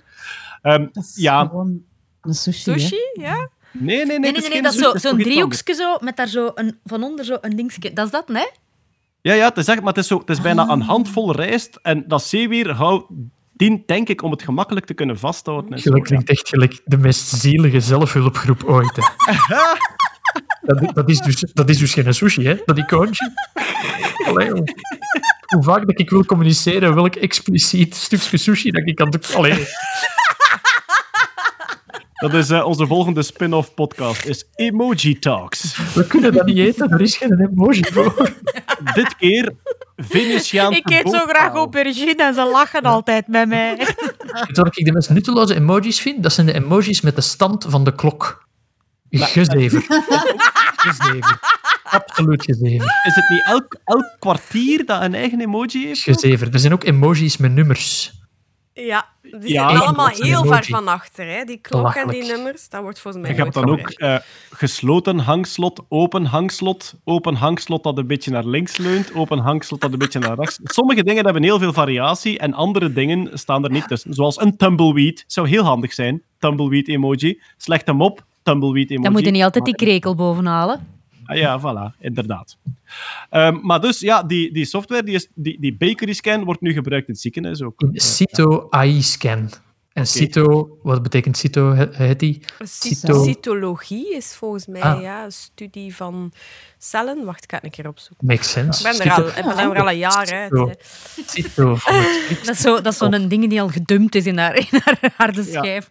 Ze moeten nog een keer defragmenteren. Ja, dat is celbiologie. Voilà. Maar ehm, die zo AI gebruiken om medische foto's te herkennen, dat is iets wat, dat je vaker hoort. Hè, omdat voor medische foto's heb je normaal een specialist nodig. En er was nu zelf sprake van ehm, longscans waarop dat COVID zou kunnen herkend worden door een AI-systeem, in plaats van alles door een specialist te laten Ja, maar ze zijn met veel bezig. Hè. Ook, ook eh, borstkankerscreenings, eh, botbreuken. En er zijn zo wat twee we- kampen. Zo de, de boomer-generatie die zegt... Ja, nee, nee, wij met onze 40 jaar ervaring, wij, wij zien meer.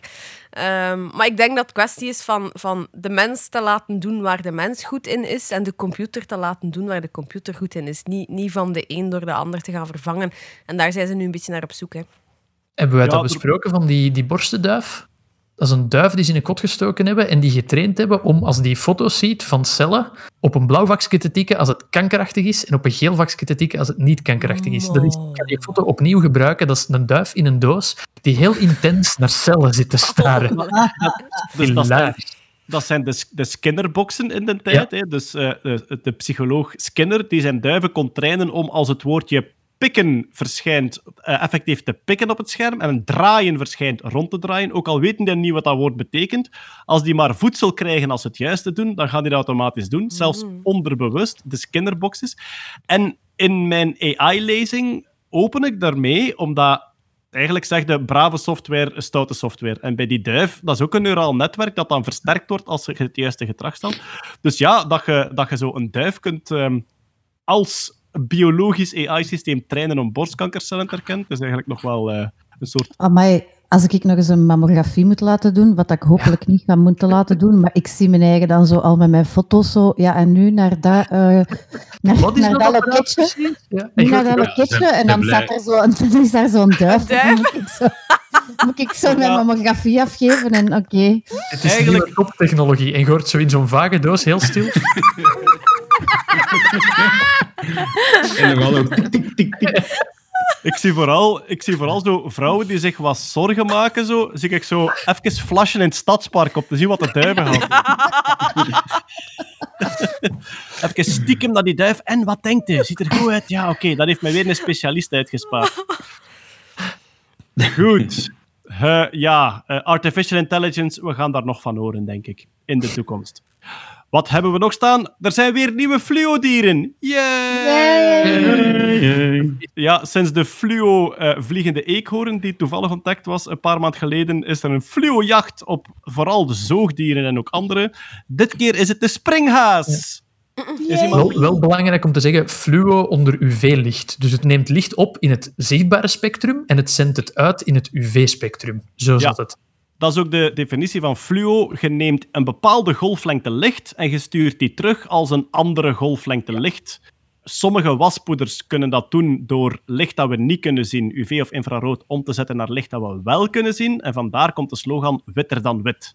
Omdat het letterlijk witter dan wit is. Er wordt zo- extra wit aan toegevoegd. We hebben zo gelijk een keer een boek gemaakt waarin dat, dat keigoed uitgelegd is. Een- Hoe heet die weer, een- Hetty? Doeboek een- voor kleine Een nerds. toeboek voor kleine nerds. Ah, dat is juist. Daar hebben we een fluo hoofdstukje in staan. En een knutseldingetje voor kinderen met fluo-stiften, waardoor heel uw huis drie weken fluorescerend zal zijn. En uw handen, het gaat er nooit meer af, tot je celletjes eraf vallen. Het is volgens mij wel omgekeerd. Hè. Je neemt Ja, de energie van het licht uit het UV-spectrum op en je zendt het uit als zichtbaar licht. Vandaar dat je het ook kan zien met je ogen. En je ziet het het best... Enfin, je ziet het eigenlijk... De manier dat ze nu naar op zoek gaan is... Als je in een donkere kamer enkel maar UV-licht op een beest straalt, dan zie je enkel het zichtbare licht dat er fluorescent Ja, vanaf voilà. komt. De springhaas heeft zowaar roze strepen over zijn hele lijf die in een persoonlijk patroon gerangschikt staan. Het is een beetje de, de gay glitter tijger van de springhaas. en daar staat in gecodeerd, Dare Mighty Things. Nee, Nu, ik hair might hit them. Ik weet niet of je ooit al een springhaas bezig gezien hebt, eh, iemand. Het is eigenlijk het is een eekhoorn die naar een fancy dress party gaat als kangoeroe. Dat is een springhaas. Hè, dus het is een eekhoorn op de achterste poten met een lange fluffy staart met een zwart topje aan. Die er zo ook iets te lenig en veerkrachtig door het leven gaat. En het YouTube-filmpje dat ik jullie allemaal kan aanraden is Spring Hares Fighting. Oeh.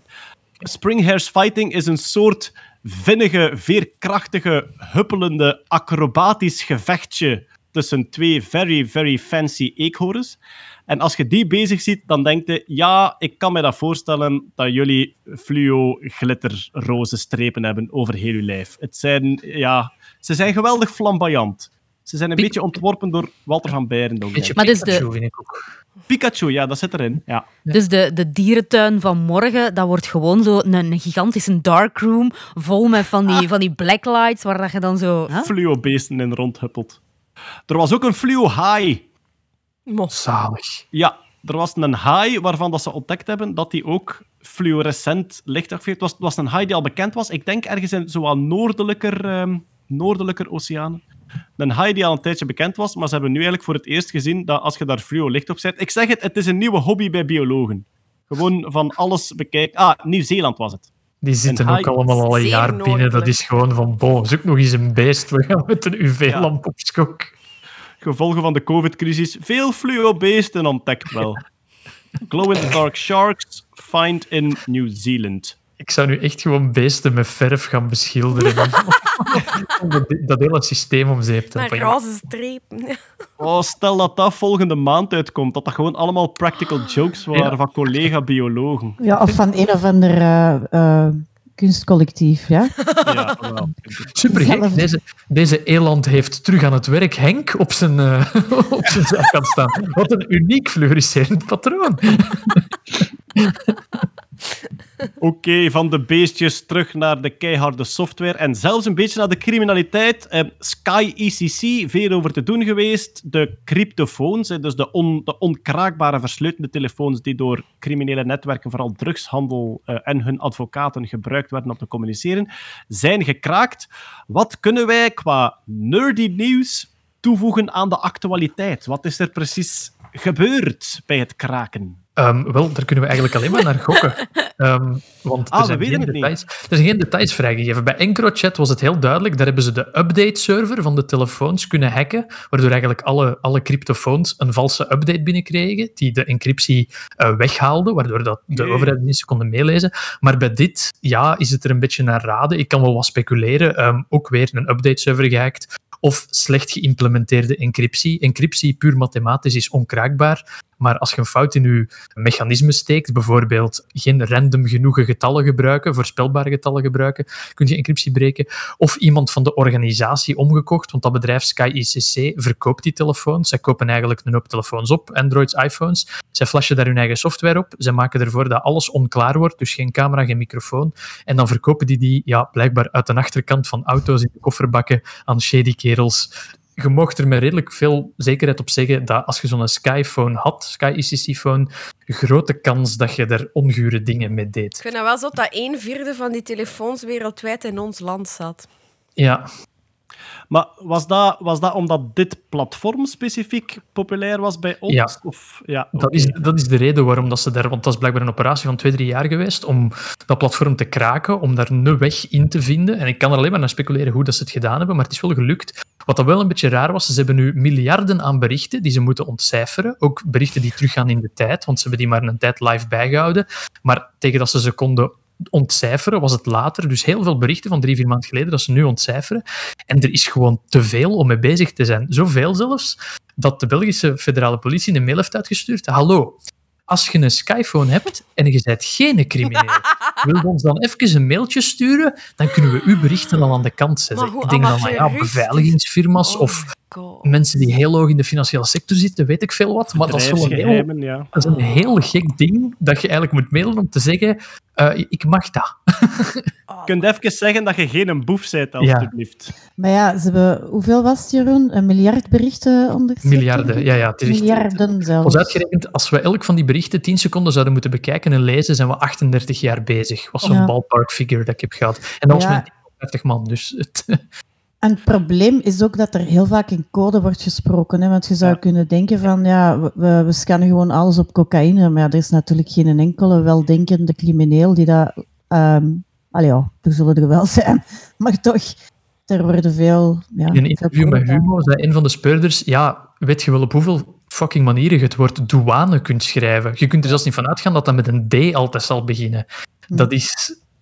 Maar ze hebben berichten van vroeger ook gedecodeerd. Zijn dat dan berichten die ze gecodeerd opgeslaan hebben? Ja, Dus is dat zijn berichten dat ze gecodeerd hebben opgevangen. Ja, Dus dat, is- dat is eigenlijk een zeer concreet voorbeeld van capture now, decrypt later. Ja, je slaat het op nu en als je later de sleutel kraakt, dan kun je met terugwerkende kracht het nog... eh, Ik ga uit van het interview in De Morgen en Humo. Eh, daar hebben, eh, Ja. het- ja. het is veel gespeculeerd.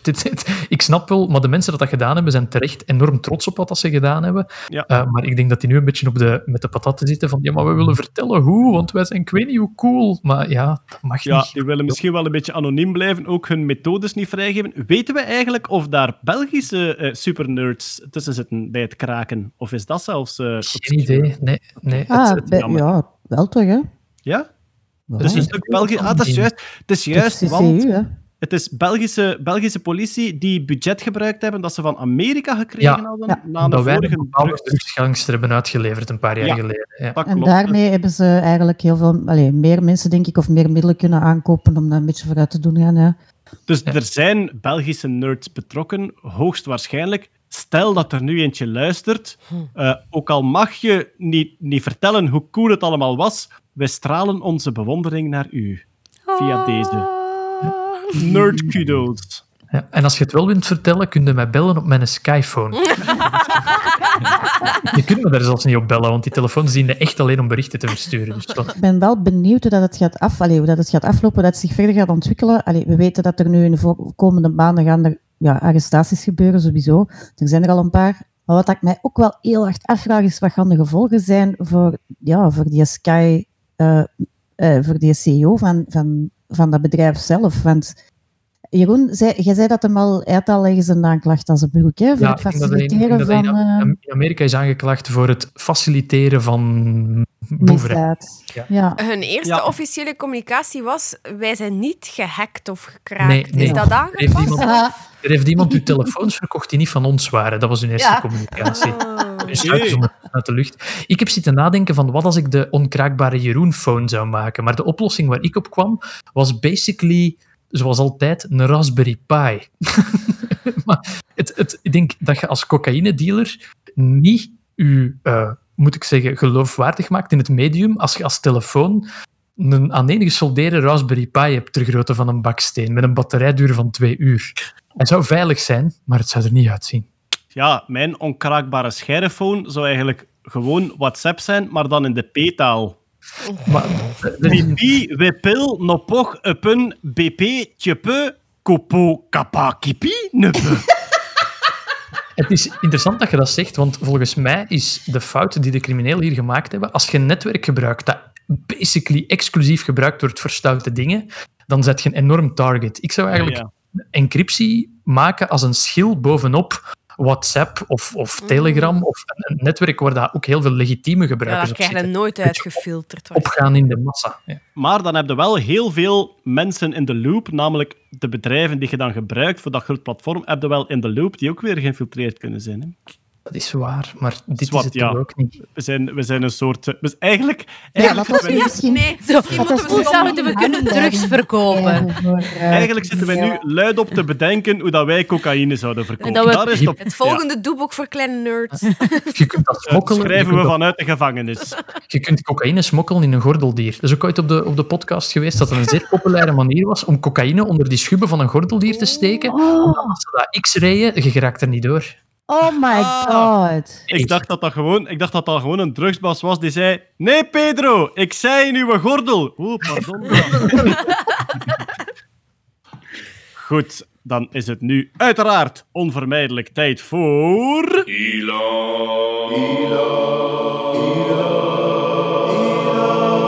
Musk News. Ik denk, we beginnen met SpaceX, denk ik. Hè. De SN10-test is geweest. Starship 10 heeft gevlogen, is geland. Voor de eerste keer niet ontploft tijdens de landing. Edoch, acht minuten champagne drinken later. Toch nog eh, ja, ontploft eigenlijk. Hè. Er ik denk dat er een brandje was in een van de motoren. Het hele filmpje van de landing is geanalyseerd door een van die specialisten op YouTube. Het was dit keer niet Everyday Astronaut, maar een andere. En er was een soort groene vlam terwijl die aan het landen was. En die zei, kijk, een groene vlam, dat is waarschijnlijk koper dat Ja. aan het verbranden is. En dus waarschijnlijk zijn er onderdelen van die motor aan het verbranden. En is dat vuur dan uiteindelijk, heeft dat de brandstoftank bereikt en is dat acht minuten na de landing ontploft. Iemand op Twitter schreef, the first starship that flies twice. Dat hij na de ontploffing een, eh, een klein hobbeltje gemaakt had.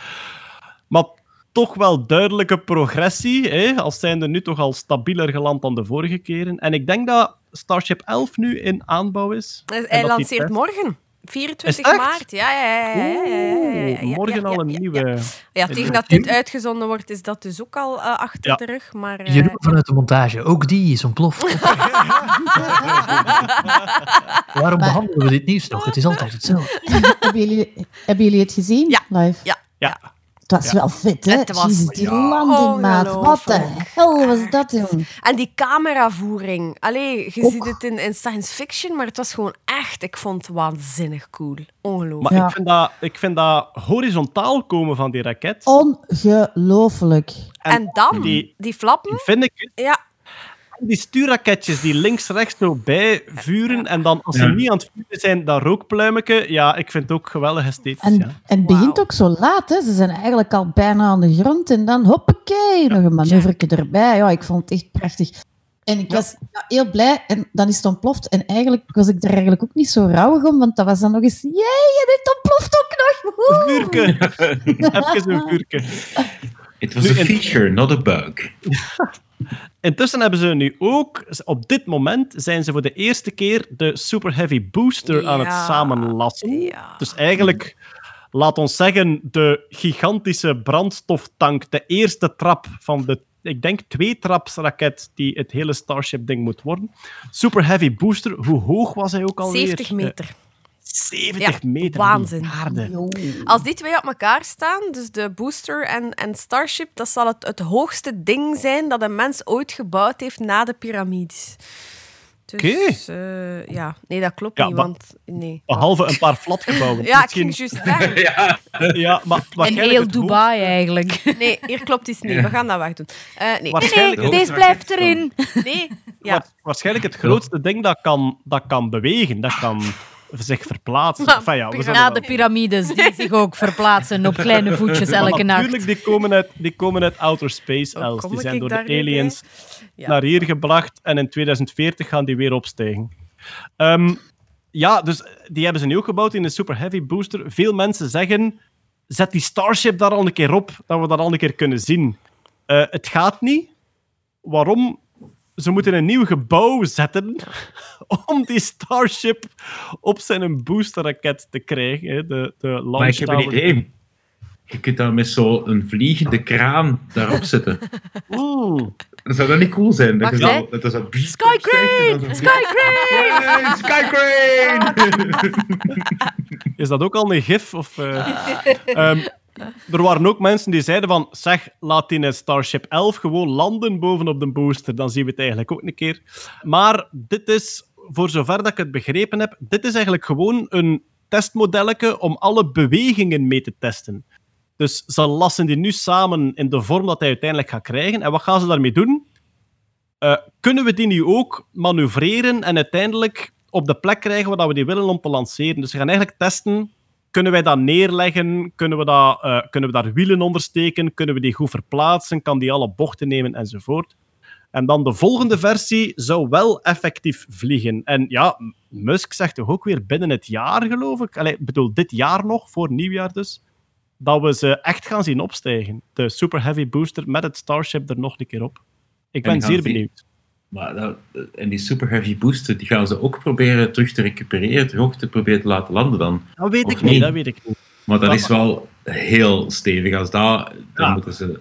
Een, een ding van 70 meter laten landen, waar dat ook nog een keer waarschijnlijk redelijk wat brandstof in zit, dat lijkt mij iets totaal anders dan die Falcon 9 boosterraketten die nu En die is even krachtig als 10 Falcon 9's, die booster. Oké. Dat is toch Ja.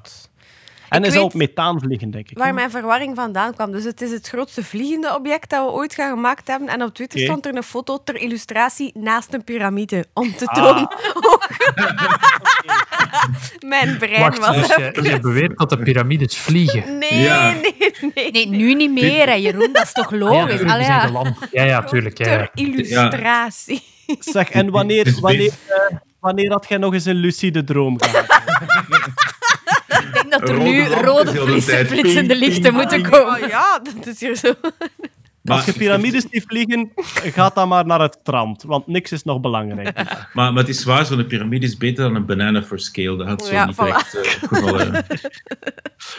Oké, Super Heavy Booster. We gaan wel eh, zien eh, wanneer hij effectief vliegt. Intussen heeft de heer Musk zich ook een nieuwe officiële titel aangemeten binnen Tesla. Hoe, hoe heet hij nu weer juist? De Techno King of Tesla. Oh, het enthousiasme, Jeroen. En, maar het, het waren ook andere mensen binnen Tesla die een andere titel gekregen hadden, geloof ik. Hè? Ja, ik denk dat- dat CFO ook, ook iets gekregen heeft. Ik weet het niet. Hmm. Ik ben, door, ik ben door het artikel aan het scrollen, maar het artikel zijn heel veel paragrafen over alle, alle schandalen van Musk. Dus het is moeilijk om de echte, echte nieuws te vinden. Je kunt je moeilijk concentreren. Alleen. Ja. Ja, de, Ah, nee, fi- zijn- de financieel zijn- directeur is Master of Coin. Ah, Master of Coin. Eens. stel je voor dat je een overwerkte werknemer bent dat tijdens die vergadering meetings af. Een Zoom-call. Allee dan. Allee. Ja. Ja, oké. het is... Whatever. Ja, het is Daddy. Elon, mogen, mogen we al een vakbond starten? Eh Maar- Willy, die- Techno-king van Tesla, mogen we een vakbond starten? nee. Het is een beetje Simon Says. Ze zijn Simon Says aan het spelen. Maar ja, het is een, een typisch Musk-spelerijtje waar eh, de, de fanboys en girls lyrisch van worden. En ja, iedereen die zich ergert aan Musk, die ergert zich ook aan dat soort spelletjes. Hè. Dat is de logica zelf. Wat heeft hij nog uitgestoken? Ja, een beetje getwitterd, denk ik. Hij is 15 miljard armer geworden op één dag tijd. Onder andere door Tesla aan de... Ja, we hebben daar die eh, real-time billionaires list ooit al eens vernoemd. Tesla-aandelen waren gedaald en hij had zelf getweet dat hij vond dat cryptomunten te hoog gewaardeerd stonden, waar dat hij er zelf van in bezit heeft op dat moment. En die combinatie heeft hij 15 miljard euro verloren op één dag, die daarna er dan weer omhoog klimt enzovoort. Wat toont wel aan dat hij gigantisch de beurs kan beïnvloeden met een tweet. Ja. En als je betrapt wordt op het feit dat je bewust tweet om de beurs te beïnvloeden en dan te kopen of te verkopen, daar staan zware boetes op. Zoals ook iemand ondervonden heeft deze maand, genaamd John McAfee, Ja, die beschuldigd is van, Jeroen, hoe heet het, pump and dump? pump and dump scheme. Dat is eigenlijk een, een munt, eh, helemaal een munt waarvan dat je weet dat ze eigenlijk niks waard is, daar genoeg hype rond creëren, eh, terwijl dat je die eigenlijk al heel dik hebt ingekocht. En dan op het moment dat er andere mensen meer geld voor beginnen te betalen, op het juiste moment eh, hem terugdumpen. En dat heeft eh, John McAfee een hele hoop eh, keer gedaan. Zo van, dit is de, de gorilla-munt, hij is geweldig, ik geloof er super in, ik John McAfee. En dan alle mensen, ja, als John McAfee het zegt... eh, Maar wie man- gelooft in een mens nog? Ja, ik moet Ja. zeggen, de, de zin als John McAfee het Ja, zegt, is Ja. toch wel 10, 20 jaar over datum ondertussen. Ja, Ja, heeft, hij, heeft hij zijn piemel niet opgegeten, toch niet, hè? Nee, hij zat, in, hij zat in het gevangen in Spanje. Het was een beetje moeilijk. Er was iemand anders al mee Dat bezig. Hij heeft zijn piemel laten opeten als non-fungible token, denk ik. Dus ja. Eh, maar dus hij is gearresteerd ook, denk ik. Hè? Eh, Ja, ja, hij McAfee. zit, hij zit voor zover ik weet nog altijd in de gevangenis in Spanje of Portugal. Ja, en hij gaat misschien eh, strafverlenging krijgen omwille van die pump-and-dump beschuldiging op eh, cryptocurrency. Verder in Muskland, eh, de Starlink, het Starlink-internet. Dus het internet dat je kan krijgen door de satellietjes die nu massaal gelanceerd worden, die je soms ook kan zien overvliegen, is beschikbaar gekomen als pre-order in België de voorbije Oh. maand. Is het echt? Ik denk dat je dan zo 50 euro in deposit geeft die je helemaal kunt terugkrijgen. Maar het is zowel een Musk-truc om toch al wat fondsen te hebben. En vanaf dat beschikbaar komt, wat krijg je dan? Dan krijg je uw ontvangststationnetje. Ze zeggen één pizzadoos groot is de antenne die het internet van de satellieten haalt. En dat is dan ook uw wifi-hub waarop de apparaten kunnen aansluiten. En Die is Ehm, draagbaar. ja, Verplaatsbaar. die is draagbaar. Ja. En hoe heet de antenne officieel? Jeroen, met uw, met uw grootste enthousiasme. Oh, ik, weet- is het Dishy McDishface of zoiets? Het was zoiets, hè? Nee? Het is. Dishy McFlatface, inderdaad. Elon, Elon, Elon. Mogen we een vakbond? Kijk, Dishy McFlatface. Ja, maar mogen we een vakbond? Nee, Dishy. ja, dus de antenne heet eh, Dishy McFlatface. En ja, als je nu zo tweets leest, van, want er zijn nu al mensen die dat aan het gebruiken zijn. Er zijn nu al mensen die Starlink gebruiken en daarover tweeten en berichten en zo. En die, die spreken daar meestal zeer amicaal over. I've put my Dishy on the roof. eh, en dat soort dingen. Dishy McFlatface, officiële naam. Kijk, vanaf dat Starlink beschikbaar wordt, eh, ja, kunnen we het gebruiken. En zijn daar termijnen voor? Ik denk wel dat ze zo over een jaar Nou ja. dat ze daarvan spreken. Hè. Maar ja, goed, Musk time, you never Mhm. know. Wat hadden we ook nog staan? Ja, we hebben die ransomware gehad, die ontmaskerde ransomware-plot bij Tesla. Iemand was van plan om Tesla te ransomwaren. Dus, eh, Jeroen, correct me if I'm wrong. Eigenlijk zegde, ik heb je software gehackt en als je mij niet betaalt, leg ik je bedrijf plat. Ja, ik heb bepaalde data geëncrypteerd in uw bedrijf. En als je mij niet betaalt, dan krijg je die data nooit meer terug. Geef ik u de decryptiesleutel niet. En dat is blijkbaar een Rus dat zich moest ingewerkt hebben in de Tesla-fabriek in waar ze toen nog stond, Californië. En die is nu aangeklaagd. Dat is een vrijdelde poging tot ransomware-installatie. Een Russische, een Russische persoon die in Amerika woont, eigenlijk. Ik denk het wel dat het zoiets was. Ja. Maar geen, geen link naar Russische regering Nee, of zo. Het is nee. echt eh, Lone Wolf. A Russian man in the US staat er op BBC. Dus ja. Igor Igorevich Kryuchkov. Dat, kun, dat is wel de meest Ruski Mekruski naam dat ik me kan voorstellen. Maar het was ook eh, eh, social engineering, zoals het heet, denk ik. Of social hacking. Namelijk, hij probeerde binnen te geraken via een werknemer. Hij had iemand Ja. heel veel geld geboden om eh, mee te helpen. Iemand die in het bedrijf zelf zat. Waarschijnlijk zal de ransomware gericht zijn op een afgesloten systeem dat niet verbonden is met het internet. En ja, dat is... ehm, dan de backups en zo zijn waarschijnlijk ook moeilijker of minder frequent op dat systeem. Ja, je wilt eigenlijk gewoon... Wat, wat zou het hatelijkste zijn om te verliezen? Dat wilt je eh, encrypteren. Voilà. Maar de schuldige is opgepakt. Yes. Tot zover het Musk-nieuws. Dan gaan we eens kijken wat we nog staan hebben. We hebben nog een paar nieuwsjes staan die we gaan proberen om snel af te werken. En ons kennende zal dat mogelijks lukken. Start de klok. Dat is nu een soort quantum superpositie en we weten nog niet hoe het kwartje zal vallen. Wat hebben we nog staan? Hetty, er gaat Belgische kaas naar de ruimte. Sterker nog, West-Vlaamse kaas. Ja, maar zeg dat. Ja. Zijn ze van Oostende? Ja, ja, ja. Ze zijn van Rumbeke. Ja, ze zijn van Rumbeke. Nee. Ja, voilà. ik ben van Oostende. Nee, ja, inderdaad. Hè. Ehm, Shannon Walker, eh, astronaut die nu eh, voor 210 dagen in het ISS zit, mocht een wenslijstje opstellen voor de nieuwe bevoorrading. En daar stonden eh, twee kazen op die hier in Rumbeke gemaakt worden, die ook in Amerika verkocht worden. OG Crystal en Old Farmdale zijn varianten van brokkel, oud, roeselaren en oud roeselaren voor de, de kaaskenners. Ehm, voilà, en die zijn eh, eh, via NASA, eh, denk ik, onderweg of zijn binnenkort onderweg naar het internationaal ruimtestation. Brokkeloud Roeselare klinkt zo meer als de CD&V-burgemeester van Roeselare. Een beetje, beetje Samson-naam. Burgemeester Brokkeloud, waar zullen wij dit bedrijf en terrein intekenen op het kadaster? Echt Belgisch. Maar stel je voor dat je als kaasmaker dan nieuws krijgt. Dat is toch- Hallo, this Maar is, ja, this is NASA. Can we send your cheese to the International Space Station? het was niet Ja, die- NASA zelf, het was allee, via een, de Amerikaanse winkel waar dat zij eh, in, in Amerika haar kazen kocht. Die hadden dan de Ja. verdelers enzovoort gecontacteerd, dus het was niet rechtstreeks. Maar dat is zo'n klein familiebedrijf, dat is toch maf dat, dat uw kaas in de ruimte zit. Voor een luxe is dat. Stel, Hetty, jij zit in het ISS en je mag het bestellen. Ja, Wat, komt er- wat komt er voor u naar de ruimte? een bikkie rib van de frietschap. Het moeilijk. Gaat vreed moeilijk zijn, Hetty. Dat kan ik u nu al zeggen. Kijk, Dat is de reden, toch? dat is de reden dat er... eh, ja, dat is de reden waarom dat er zoveel, zo weinig Belgische astronauten zijn. Omdat ze die, Dat die kleine Omdat- ajuintjes, dat is niet goed voor de instrumenten. ja, nee, frieten, ze, ja. ze krijgen die frieten nooit Ja. warm in de ruimte. Tegen dat dat toekomt en die een plastieke zak met die gaten in, daarboven, is dat meestal al koud geworden. Maar als het koud is, krijg je er een gratis fles wijn bij. hè. Dat kan ook een truc zijn. Er stond ook een, een joke in eh, Het Gat van de Wereld in de Humo. Familiebedrijf in Rumbeke geruineerd. Boven de 15 euro betalen we de verzendkosten zelf.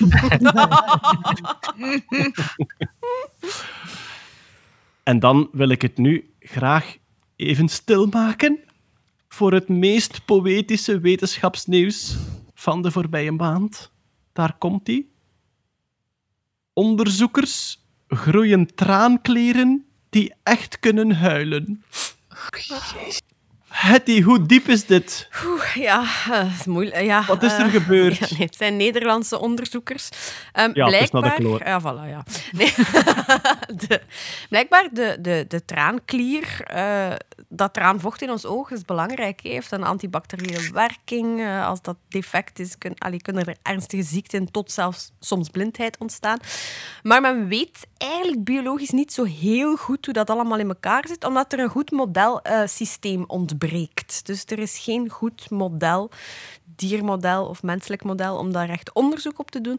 Dus die onderzoekers die hebben nu eigenlijk eh, traanklieren, zowel van muizen als van mensen genomen. Ze hebben die helemaal vermalen in superkleine stukjes. Ze hebben daar dan wat...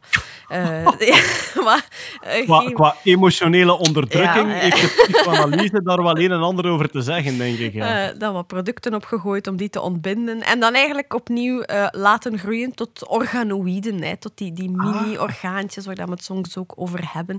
En dan met groeifactoren in de juiste richting gestuurd, richting traanklieren die effectief kunnen tranen.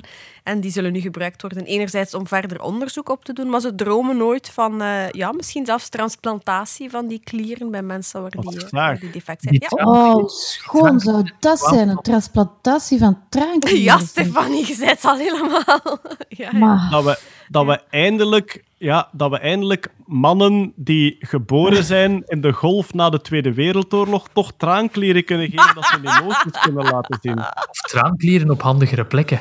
Wat ze dan doen, Jeroen, ik ben aan het wenen uit mijn oksels. Ben Krabbe elke keer aan het wenen uit zijn oksels. Die traanklieren die komen van muizen. Maar nee, zowel van muizen als van mensen hebben ze het gedaan. Ah, oké. Dus nu lopen er ergens muizen rond die niet kunnen blijten. Wat dat ook Die gebeurt. zijn helemaal dood dan. Je laat die naar Bambi kijken, je laat die de notebook kijken, die is een bikkelhard. Die zoiets van, deze doet mij niks, jongen. Dat zou, dat zou ook echt fantastisch zijn, dat als ze die stamcellen aan het opkweken zijn in petrischaaltjes, dat er echt ook een Bambi-film staat te spelen de hele tijd. We merken dat de traanklieren beter groeien zo, met de Bambi's. En wat dat ze wel doen, is allee, wij huilen bij pijn. En zij hebben dat nagebootst door eh, noradrenaline toe te voegen, dus door chemische Allee. stimuli echt te geven.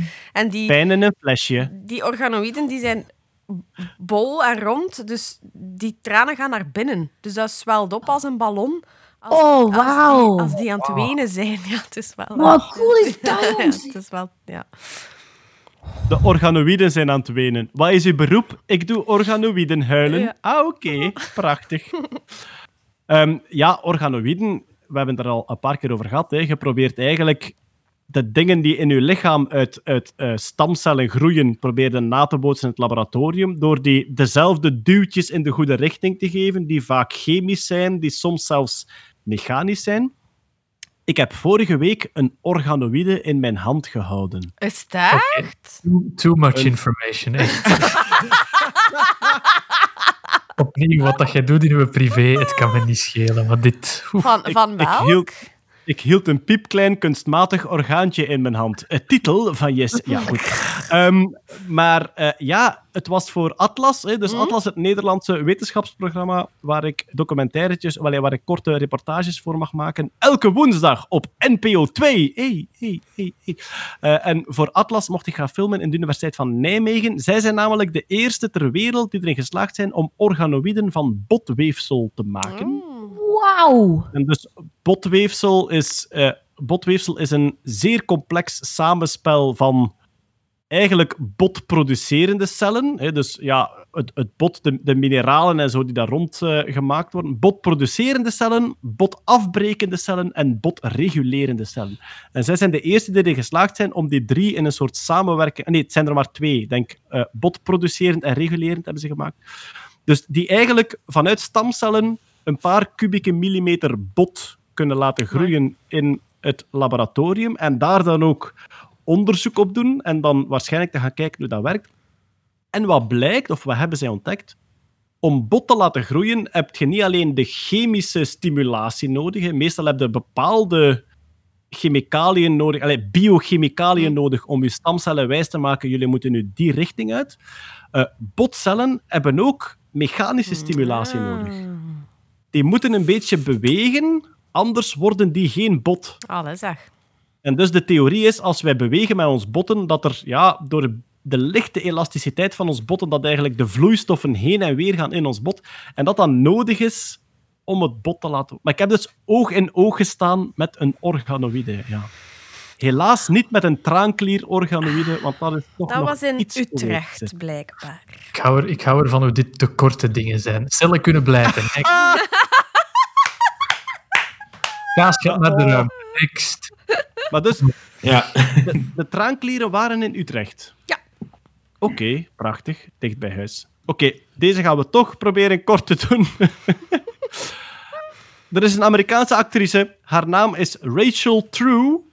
En zij kon wekenlang niet inloggen op haar iCloud-account.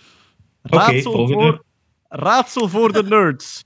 Waarom kon Rachel True niet inloggen op haar iCloud-account? Oké, Het deze ik. als jij uit, was twee-factor authenticatie en, en ze kreeg een sms.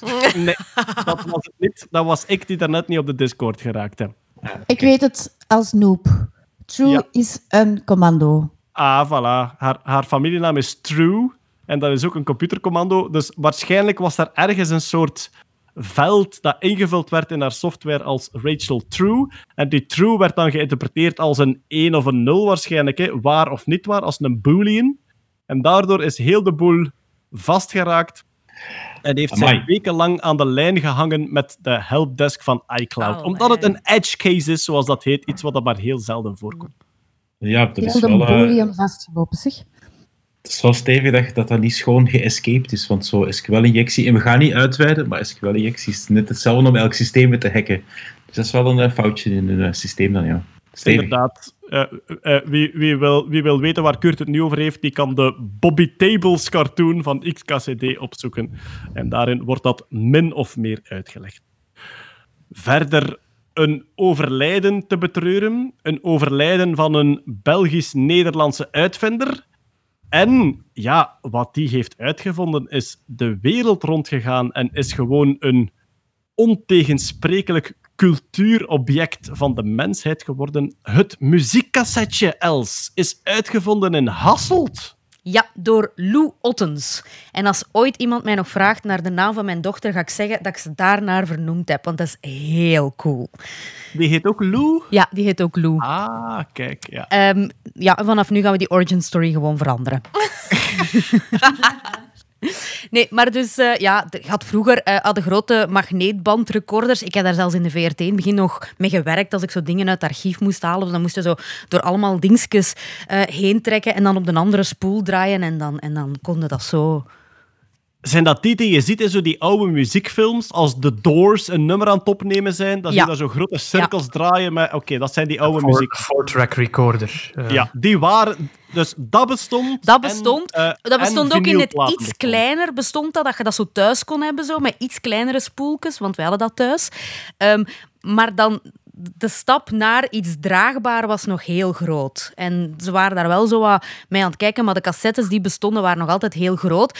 En dan heeft de Lou gewoon gezegd van, kijk, ik ga niet vertrekken vanaf het medium, ik ga vertrekken vanaf de speler. Want ik wil dat dat in mijn pochetteke van mijn, eh, van mijn dingen geraakt. En die heeft de blokjes laten zagen op maat. Die heeft dat in zijn zakje gestoken en je zegt, bon, hier moet het in passen. Zo gaan we een cassette maken. Voilà, en zo is het begonnen. Dat is toch fantastisch, hè? Dat er iemand een stukje hout laat zagen dat in zijn binnenzak past en dan denkt, en hier ga ik het op bouwen. Ja. Ehm, Ik er heb, zijn... ik heb gehoord dat ze op de begrafenis dat ze hem na 30 minuten uit de kist gehaald hebben en is omgedraaid. ik had ook nog een mop met een potlood, maar die ga ik laten. Ja, ik was het aan het denken. Ja, eh, kijk, het is, het is een held. Het is een beetje een held. Het is echt een, een uitvinder die, in, als je zoiets iconisch kunt uitvinden en je ziet dat de wereld rondgaan, dan zou ik denken, dan is je leven compleet.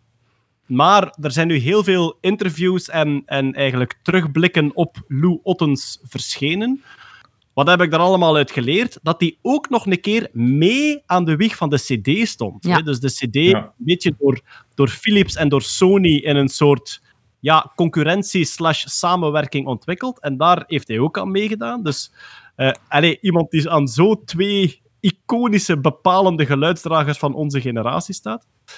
En wat hij vaak noemde als een grote frustratie in zijn leven, is dat Sony de Walkman uitgevonden heeft. hij, hij heeft de draagbare cassette uitgevonden, maar dat Sony de draagbare speler uitgevonden heeft, daar- dat vond hij heel jammer. Hij had dat heel graag zelf uitgevonden. Maar nog, Kijk. een- hij staat zelfs ook aan de wieg van de videorecorder, hè? Van, de de, de, VHS. V, de V2000.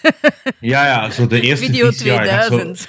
Ja, ja, maar wacht. het- het- ehm, zijn team heeft de SCART Hè, zo die, die mega grote verbinding waarbij dat je eigenlijk eh, je videorecorder met je tv verbindt, heeft hij bijvoorbeeld ook gedefinieerd. Ah, oké. Ja, toch echt. eh, ja, Amai. iemand die. Als je kijkt naar. Als je kijkt naar ons dagelijks leven en ons dagelijkse mediaconsumptie van de voorbije 40 jaar, is dat toch iemand die constant aanwezig was eigenlijk? Maar het Ja. geniale daaraan is ook wel, vind ik, de, de bedrijfsvoering. Dat ze zeggen van, de reden waarom dat die audiocassette dat gehaald heeft, is omdat ze hebben gezegd, we gaan daar geen patent op pakken, zodat dat vrij, iedereen kan Juist. dat maken, iedereen kan dat gebruiken. En dan krijg je natuurlijk veel gemakkelijker iets wat dat doorstroomt. Hè, ja. Dat, dat vind ik inderdaad geweldig boeiend, hoe dat je je uitvinding nog het meest platform geeft door ze niet te patenteren. Als iedereen het kan gebruiken, is het gewoon gemakkelijk en dan is het een standaard. En als je het patenteert, gaat een concurrent zijn eigen versie verzinnen en dan krijg je, ja, Dan krijg je een minidisc, hè. ja de minidisc en eh, de, Be- de Betamax en, en Ja. ja. ja, van alles. En dan is het gewoon wachten wat dat de porno als eerste gebruikt en dan wordt dan de standaard. Ja, patenten en zo. Zit iets in voor de vaccins. Maar goed.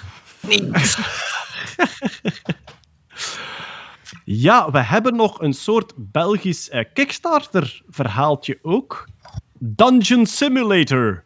Eh, het, is, het is een Belgisch eh, Kickstarter-succesverhaal. Ehm, Dungeon Simulator, ja, het is een manier om dungeons te simuleren. Maar wat, wat, wat doet het bedrijf? dat is een- Mo. ja, dat, ja, Ja, het is echt super cool. Het is inderdaad een Belgisch bedrijf waarvan ene... Ken ik? Ja, hallo Karel. Alle, allemaal hallo Karel. Ik heb, eh, ik heb nog meegewerkt aan zijn Mayan Death Robots, wat een geweldig eh, spel is. Maar nu heeft hij dus een simulator gemaakt waarin dat je kaarten kan maken, ja, ontwerpen voor uw, voor uw roleplaying games en uw dungeon toestanden, waar ik dan eigenlijk weer niks van ken. Maar het is echt super cool. je moet er niks voor kunnen. Je kunt er grave kaarten mee maken. Je kunt ze personaliseren. Je kunt die dan afdrukken of je kunt die dan in je tabletop simulator downloaden, uploaden. En die hebben zowaar 2,5 miljoen euro opgehaald. Dat is Op toch Kickstarter zo-. Origineel Op gevraagd, Kickstarter. origineel gevraagd 75.000 euro. En de naam van de software is Dungeon Alchemist. Ah, Pardon. Dungeon Alchemist. Ja. En dus, Kurt, jij zit nogal in die role-playing games en boardgames. Ik zie u vaak Oog des Meesters spelen. eh, onder Ja. andere met de kinderen en met mijn kinderen en met de vrienden enzovoort. Dus kom het er, kom het er dan voor de simulaties die ik al gezien heb van Dungeon Alchemist, is dan je, je hebt een soort huis, je hebt een plattegrond van een huis en je zegt ik wil hier een keuken, ik wil hier een folterkamer, ik wil hier een soort... eh, ja, eh, ah, nee. ja, een soort... Ja, ja Clu- Cluedo. Een soort... Waarvan ik trouwens ontdekt heb dat de Amerikanen Cluedo zeggen. Oeh. Het is Ah, de- Clue, hè? Is de clue komt van clue, van eh, you find a Cluedo. En wij zeggen Cluedo. Well, because we are Flemishing, hè. Cluedo, hè. zeg, zeg lieve, en jij zegt dat ik eh, af en toe een keer een zijsprongetje maak. En zo van, dat ik... Nee, nee, nee. Bij u is het geen zijsprongjes. Bij u, Recursie. bij u is Ja, recursie. Ja, ja, ja. Oké, oké, oké. Maar dus, Kurt, jij speelt af en toe van, van die boardgames. En dus je zegt dan van, ik wil een kaart, ik wil een, een kerker, ik wil een, een keuken, ik wil een plek waar dat een pot hangt, waar dan een tovenaar dingen hangt. En een AI-systeem bouwt dan voor u een soort virtuele kaart op de computer, waarop dat je uw, eh, uw roleplaying game kunt situeren. Ja, ik ben, ik, ben, ja, ik ben het aan het bekijken nu, maar het is, wat je zegt inderdaad, zo Dungeons and Dragons is veel meer ehm eh, bordgedreven. Hè. Je, hebt, je hebt inderdaad een bord met vakjes en ieder vakje heeft zijn betekenis. En dat is heel cool dat dat zo schoon ingekleed en dat dat inderdaad automatisch gevuld wordt. Ja, Oog des Meesters is veel vrijer en veel minder kaarten, dit heel terzijde. Een Maar, grotere wereld, ja. Maar een veel groter, veel groter meer, meer, fantasiewereld eigenlijk. meer sandbox bij Oog des Meesters dan. Ja, voilà, ja. Maar eh, ja, het is vooral cool dat je een 3D-generatie krijgt, precies. Dat dat zo echt zo 3D-werelden genereert. Dat maakt het wel, Ja. wel eh, Ja, cooler kunt- qua prikkeling van... Eigenlijk zo met die role-playing games, zo die, die eh, board role-playing games, het, het, gaat hem heel hard rond het prikkelen van fantasie bij spelers. En, en sommige spelers hebben meer tastbare dingen nodig dan andere spelers. Andere spelers, als je iets vertelt of je beschrijft een, bepaalde situatie, krijgen die er zelf de, filmpjes bij. Uh, maar dit is, voor, uh, dit is wel geniaal dat je inderdaad op die manier zeer hard prikkelende 3D-omgevingen kunt laten genereren, waarin dat je dan ja, dragons kunt tegenkomen en zo, of, of andere monsters. En dat is wel cool. Dus het is meer voor de Dungeons and Dragons speler dan voor de Oog des Meesters speler. Ja, absoluut wel, ja. Oké, okay, voilà. Dan, kijk, iedereen die Dungeons and Dragons speelt, Dungeon Alchemist, uh, nieuwe start-up die het zeer goed gedaan heeft. En dat maakt ons als Petit Belge, als kleine Belgen toch altijd trots als zo uh, een Belgisch product het heel goed doet in die Kickstarter-community. Ik heb nog één item staan voor we naar de recalls gaan. En ik heb het bewust als laatste bewaard, want het is een nieuwsitem uit de kwantumbiologie. En de kwantumbiologie klinkt als een soort therapie bij Ingeborg, maar dat is het niet. En eh, ik vind, eh, ik vind kwantumbiologie geweldig prikkelend. Dat gaat dan over de effectieve kwantumeffecten. Dus kwantumeffecten, subatomaire, zeer gekke gedragingen van de werkelijkheid. Subatomaire deeltjes die ja, zich anders gedragen dan op grote schaal, de kwantumeffecten. Maar er wordt steeds vaker ontdekt dat die ook een effect hebben op de biologie. En daar was nieuws over dat kwantumeffecten misschien ons DNA kunnen veranderen, Hetty. Ja, uh, er is blijkbaar zoiets als kwantumtunnelen. Dat is, ik weet niet of jij in de kwantum thuis zit, lieven, maar ja, dat is wel... blijkbaar een proton dat zomaar van de ene plek naar de andere plek kan verspringen zonder dat hij een, een pad aflegt. Dat hij wel, ik ga dat nu proberen, ja. ik ga dat nu proberen zo kort mogelijk uh, uit te leggen. In, in, in de kwantummechanica eigenlijk een, een deeltje dat goh, niet in contact staat met de rest van de werkelijkheid, zoals een, een elektron dat door een vacuüm vliegt of een proton dat ergens in een vacuüm hangt, wordt niet rechtstreeks beïnvloed door de rest van de werkelijkheid. Alleen maar door het elektrisch veld dat daar rondhangt, enzovoort, enzovoort. En wat zegt de kwantummechanica? Zolang dat, dat niet botst tegen de werkelijkheid, is dat niet op één plaats tegelijk. Dat is op een waarschijnlijkheidsverdeling van verschillende plaatsen. Namelijk, de moment dat je het verplicht om te verschijnen, Mhm. dan kiest het een plek om te verschijnen. En zolang het niet verplicht wordt om te verschijnen, is het enige wat bestaat de waarschijnlijkheidsverdeling waar het zal verschijnen als het verplicht wordt om te verschijnen. Ingeborg, als je aan het luisteren bent. Dit is keiharde wetenschap. En dus, tunneling wil eigenlijk zeggen, stel u voor, ik ben een kwantumdeeltje. Ja, En ik zit- oké. Ja, eh, stel u voor, ik ben een kwantumdeeltje, titel van je sekstape, en ik zit naast een muur. Ik kan fysiek niet door die muur wandelen. Maar als ik een kwantumdeeltje ben, dan bestaat er een soort waarschijnlijkheidsverdeling van waar ik ben, waarvan een stukje ook aan de andere kant van die muur is. En quantumtunneling wordt dan eigenlijk gezegd, aangezien dat uw waarschijnlijkheidsverdeling ook voor een stukje aan de andere kant van de muur zit, kan het zijn dat jij plotseling verschijnt aan de andere kant van de muur, zonder dat jij fysiek door de muur gebeukt En bent. kunt En dat, is- weer terug naar je oorspronkelijke positie? Dat hangt ervan af of ik geobserveerd word. Ah, ja. Als ik, als ik geobserveerd word aan de andere kant van de muur, dan besta ik vanaf dat moment daar. En dan is mijn waarschijnlijkheidsverdeling op dat punt. En dan is er natuurlijk ook weer een stukje aan de andere kant van de muur. Dus kan ik eigenlijk ook weer terug. En dus die quantumtunneling is ja, een van de vele gekke, exotische effecten van die waarschijnlijkheidsverdeling van positie in de kwantummechanica. Maar ja, en hier hebben ze het dan eigenlijk toegepast op DNA, waarvan dat we weten dat dat een dubbele helix is, een dubbele wenteltrap. En die twee strengen die worden eigenlijk bij elkaar gehouden door waterstofbruggen. Het zijn een soort chemische bindingen, waar dat er een waterstofatoom in het midden is en een soort brug vormt tussen, tussen die twee strengen. Op elke base, hè, op elke trap, op elke trede van die trap eh, is er eigenlijk zo- zo'n verbinding. En wat is een waterstofatoom? Ja, dat bestaat uit één proton. Ja. Ehm, ook één elektron als neutraal is, maar dus dat ene proton. En blijkbaar kan dat, zo'n proton, springen plots van de ene streng naar de andere streng. Natuurlijk, als je plots een waterstofatoom laat verspringen, dan heb je een andere base. Dan zit je met een mutatie.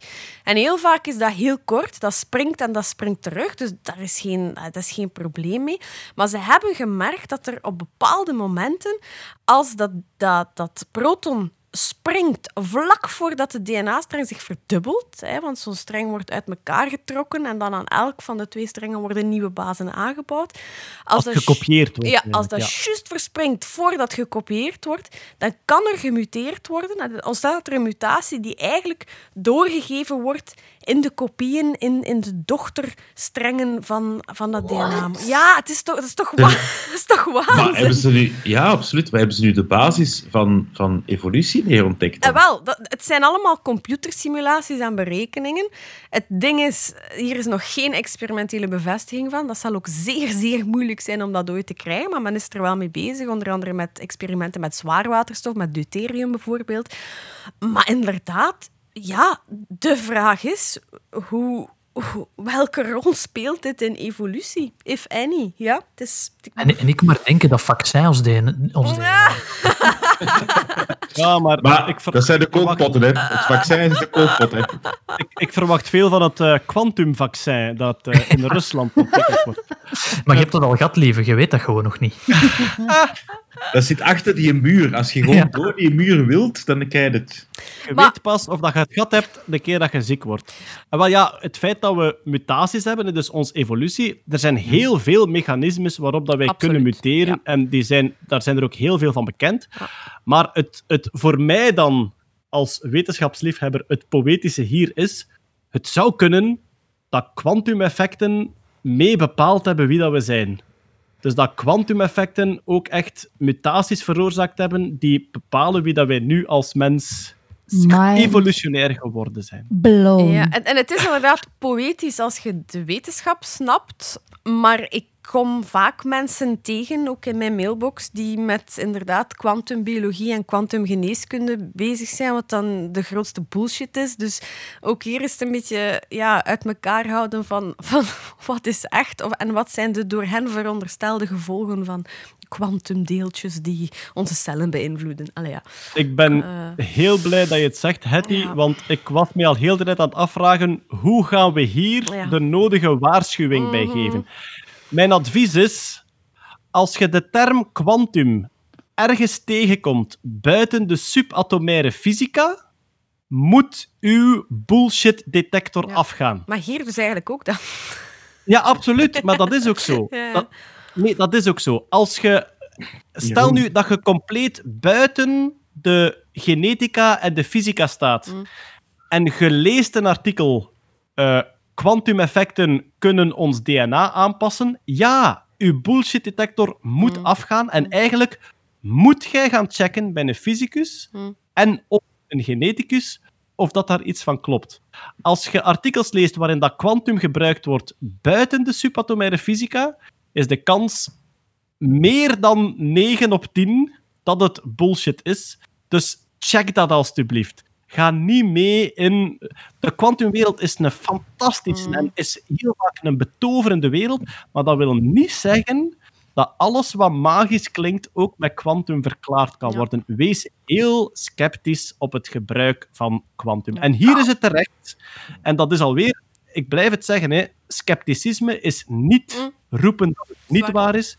Scepticisme is u altijd afvragen, is dat wel waar? En ook hier zouden u moeten afvragen, is dat wel waar? Bon, als wij nu de mechanismes zien en de manier waarop dat die studie gedaan is, ja, dit is degelijke wetenschap. En het is nog hypothetisch en het is een computermodel, Mhm. maar het is degelijk wetenschap. Maar de kwantumwaarschuwing, ik ben Ja. blij dat je ze aangegeven hebt, Hetty, Ja. ze is geweldig belangrijk. Ik hou van dit kort nieuws. Kaas gaat naar de maan, cellen kunnen huilen. En de fundamentele manier waarop je lichaam werkt is dus raar. Misschien. Goed, Ah, wel, recall. Een van mijn favorietjes uit de kwantumbiologie is, er is een, een zeer sterke aanwijzing dat de manier waarop dat vogels, zoals roodborstjes en duiven, zien waar het noorden is, dat dat is door kwantumeffecten in hun netvlies. Ik ga er niet over uitweiden, maar dus de, het, het netvlies van een roodborstje zou door kwantumeffecten lichter kleuren op de plek van het noorden en zo kunnen die zich oriënteren en ook waarschijnlijk bij duiven in de trek. Je er is kunt een dat niet zomaar op prachtige- tafel- je kunt dat niet zomaar op tafel smijten in de Zonder uit te Ik heb er niet over uit te is Ja, ja, schildpadden en snorkels uitgevonden. Ik ga er niet over uitweiden. Het heeft ooit in Scheire en de Schepping gezeten, lang geleden, omdat voor het onderzoek, hè, dus het onderzoek was dat roodborstjes, als zij gewoon rondkijken in de wereld, dat zij een soort lichtende boog zien boven het noorden, gewoon door magnetisme en kwantumeffecten in het netvlies. En om dat te onderzoeken dachten ze, als we die een wazige bril opzetten, dan zien die dat niet. En er zijn dus foto's online van roodborstjes met een wazige bril op. Die ze losgelaten hebben om dan te bewijzen dat die niet meer naar het noorden konden vliegen. Ja, voilà. Kijk, heeft ooit in de schepping gezeten. Maar daarmee zijn we eigenlijk door alle nieuwsjes die we staan hadden en hebben we enkel nog een paar recalls. De eerste kunnen we heel kort over zijn. We hadden het vorige keer over het chiptekort, samen met Marian. En ik zei toen vrij naïef, ja Marian, voordat wij daar iets van merken, zal het wel eventjes duren. Wat blijkt? De Volvo-fabriek in Gent is vandaag stilgelegd omdat de chips op zijn. Allee. En daarmee blijkt toch maar weer dat een Volvo-fabriek een beetje is als een klasfeestje in de lagere school. Als de chips op zijn, is het gedaan. Dan stoppen we ermee. Maar ehm, dat, is toch ook, dat is toch ook het jaar waarin dat we leven? Ik bedoel, flitst u nu even 50 jaar terug in de tijd bij een autofabrikant en zegt ooit gaan jullie stilgelegd worden omdat die minuscule deeltjes die in een computer passen op zijn. Er zijn nog banden, er zijn nog bumpers, er zijn motoren en cilinders en er is olie voor iedereen, maar de chips zijn op. Ja. Sorry, geen auto's vandaag. Ah ja, juist, wat zijn chips? Eh, dat is zand dat we hebben kunnen laten denken. Niet meer in. Denkend zand. Jeroen, jij bent de bewaker van onze mailbox. Ja. En ik vond, ik vond deze week een heerlijk passief-agressieve mail in onze mailbox. Je had in de vorige podcast gezegd dat het herpesvirus 40 nanometer groot was. Eh, dat is niet zo. Jonas Delva heeft je Wat? Heb jij dat gecorrigeerd. gezegd? Ja, Ja, Ik was naar die landing aan het kijken. Nee, is niet waar. Ja. En Jonas Delva heeft ons gemaild, dat is niet waar, lieve. Dat is 180 tot 200 nanometer groot. En hij tipte er episch achter. Kijk hier naar de foto's die ik nam met mijn microscoop. Die man die werkt de cel, celbiologie. En die heeft gewoon gezegd van, nee, dat klopt niet, lieve. Hier is een foto. Dat is veel groter. Jeroen, ik was een beetje ontroerd dat je die mail doorstuurde en dat ik dacht, wat een immens geluk is het om te werken voor een podcast waar dat mensen nu mailen, nee, dat virus is veel groter, kijk maar op de foto die ik genomen heb. Nee, ik heb de foto ook op de show notes van de vorige aflevering geplaatst. Dus bedankt, Jonas. Voilà, dus wij hebben de beste fans die gewoon zeggen, wauw, virus, ik pak er wel gewoon zelf een foto van met de fucking amazing apparatuur die ik hier staan heb op mijn werk. Tevens moeten wij corrigeren, als je achtervolgd wordt door een krokodil, niet zigzaggend weglopen. Nee. Ik schaam mij zo dat ik het gezegd heb. Ik hoop dat er geen slachtoffers gevallen zijn in de voorbije maand. Maar dus van een krokodil niet zigzaggend weglopen. Van een nijlpaard wel, denk ik, hè? maar van een krokodil Nee. niet. Ook niet. Ook niet van een nijlpaard. zijn. Ja, het enige dat je doet, is je er sexier doen uitzien, I guess, voor die krokodil. Dus gewoon, gewoon recht weglopen. Normaal, een, een normale snelheid van een landkrokodil, je bent normaal sneller. Tenzij dat je echt belachelijk slecht kunt lopen. Dus je wint Maar niet sneller dan, maar niet sneller dan een nijlpaard. Ik denk als je een nijlpaard achter achter je aan ziet komen, dan moet je gewoon het opgeven. Dan zet je gewoon eraan. Ah, Een, oké. een krokodil kan ongeveer 20 km per uur lopen. Dus als je sprintje trekt, dan, Ja, dan haalt je Weet je wat dat je moet doen als je, als je gevangen wordt door een krokodil? Als je dus echt in de bek van een krokodil zit, zo Dan moet je dan moet je, dan moet je, dan moet je proberen met je arm aan zijn of haar tong te trekken, want dan gaat hij dan gaat hij de eh, beet loslaten. Allee? Volgende week in de mailbox krijgen we daar van.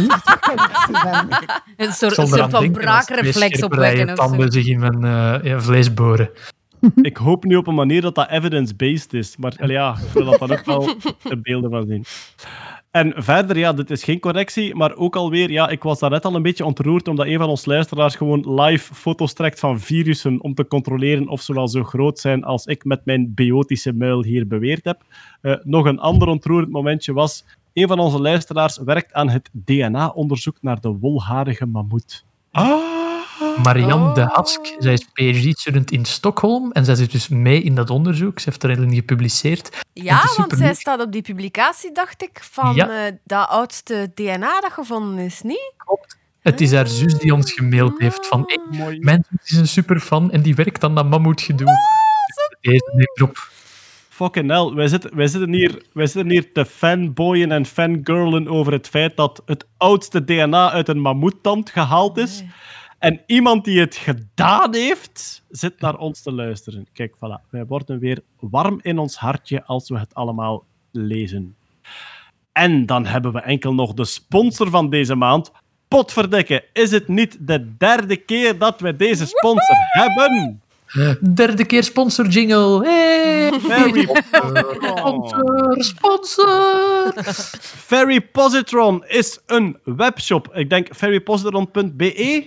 Klopt, alles aan elkaar, op zijn Engels. Voilà. Ferry Positron is een webshop met geeky kleren, geeky juwelen, denk ik. Eh, er waren eh, oorhangers bij, enzovoort, enzovoort. Onder Ja, andere oorbellen van cicaden zijn nieuw. Dus ik weet dat Peter al eens graag wat oorbellen draagt. Eh,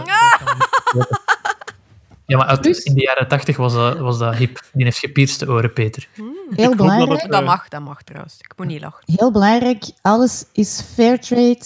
Zowel de stoffen als de juwelen, als alles wat dat je koopt. Het is allemaal fairtrade, het is allemaal ecologisch verantwoord. Ja, correct. Het is de vierde keer dat ze sponsoren. De Oh mijn vierde God. keer. Ja. Dus ja, Ja. ze zijn een goede sponsor. En blijkbaar hebben we ook een fanbase die daar veel koopt. Anders zouden ze niet blijven sponsoren. Ja. Het is eigenlijk, ja, ze hebben kleding, kinderkleding, volwassen kleden, babybodies. Die vind ik heel, dat vind ik heel cool. Hè. Als, je, als je zo echt je kleine kunt inleggen in een kribbe met een, een, een boekje waarop staat: Ik ben een micro-organisme. Ik vind dat zeer grappig. Oh nee, en mijn allergrootste zwak is toegevoegd aan de collectie. Oei. Notitieboekjes. Notitieboekjes, Oh, ze zijn my. mooi. Hè. Ze Oh. zijn prachtig. Wow. Heel mooi, met, eh, ja, met zo echt schone eh, wetenschapsillustraties, Oh. oude stijl. Er zijn ook wenskaartjes. Ook heel grappig. Mijn persoonlijke favoriete is eentje waarop staat hip hip hooray. En daar staat dan een tekening op van een heup. hip hip. Ehm, Stefan. maar, maar, maar wacht, de beste vind ik nog, het is een, het is een kaartje om je te verontschuldigen. En daar staat een cactus op en die cactus zegt, sorry, I was a prick. Nu, eender wie die dat mij iets aandoet, met een loer draait of iets lelijks zegt tegen mij, maar die mij zo'n kaartje stuurt, ja, die is vergeven.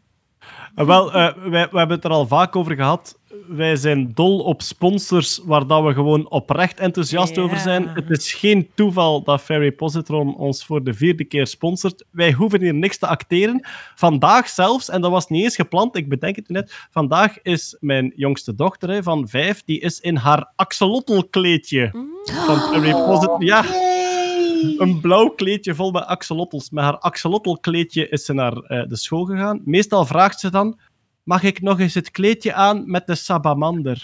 Oh. Het kleedje met de Je kunt je sabamander. ruggengraat nu breken en dat groeit terug. Ja. Pootje afhakken. Kom, Ja. groeit gewoon weer. Pootje afknippen, zie wat er gebeurt. Ik zie hier nu ook. Weet je, wat, Eh, weet je wat ik heel tof vind? Die hebben ook zo dingetjes, zo geeky twinning. Dat wil zeggen dat je zo als, meestal is als mama en dan als, als kindje hetzelfde kunt aandoen. Dat je zo Ah, een mini ja. en een maxi van hetzelfde hebt. Ik, ja, dat is nog geekier dan gewoon geeky. Ik, I love it. Ik heb hier net ook- is Nerdland 15 trouwens. Dus heel Ah, belangrijk. we hebben een kortingscode. Ja, kortingscode voor 15%. Ja, ik ben net aan, aanbeland bij de cafeïne-moleculen oorbellen. Dus je kunt oorbellen dragen met daarin een cafeïne-moleculeke. Altijd plezant. Ik zou zeggen, eigenlijk, ja, eh, wij, wij hebben hier ons oprechte enthousiasme over de collectie van Ferry Positron. Ga er gewoon zelf naartoe. ferrypositron.be. eh, zoek daar een beetje rond. Je hebt dus een kortingscode NERDLAND15. 15% eraf op uw bestelling. Is het onze favoriete sponsor eigenlijk in het bestaan van Nerdland? Ik denk het wel, hè. Voor mij wel, hoor. Met het Ja. oog op volgende sponsors voorlopig wel. Laat ons Ja, zeggen dat het is gelijk je favoriete kind kiezen. Je zegt in het openbaar van niet. Ça va. Oké, daarmee zijn we er helemaal door voor deze maand. Ik dank iedereen heel hartelijk om te luisteren tot hier. En ik dank natuurlijk ook Hedy Met veel plezier. en Els, Dankjewel. Jeroen. Kurt Yes, dankjewel. en Stefanie. Bye bye. Tot de volgende keer. Ik ga nog een klein toevoeging doen. Ik heb het regelmatig in de podcast over zodat de bomma het kan snappen. Mijn bomma is dit weekend overleden en dat was een heel lief mensje. En ik wil gewoon even zeggen, hoera voor de bomma. Eh, Jeroen, je hebt de Bomma vaak vernoemd en ze heeft een plek in de podcast. En we hebben onze typische Nerdland-dag. Dus ik nodig nu eigenlijk alle luisteraars uit die nu thuis zitten luisteren. Dit is een collectieve dag aan Jeroen zijn Bomma. Daar gaan we. Dag. Dag. Dag.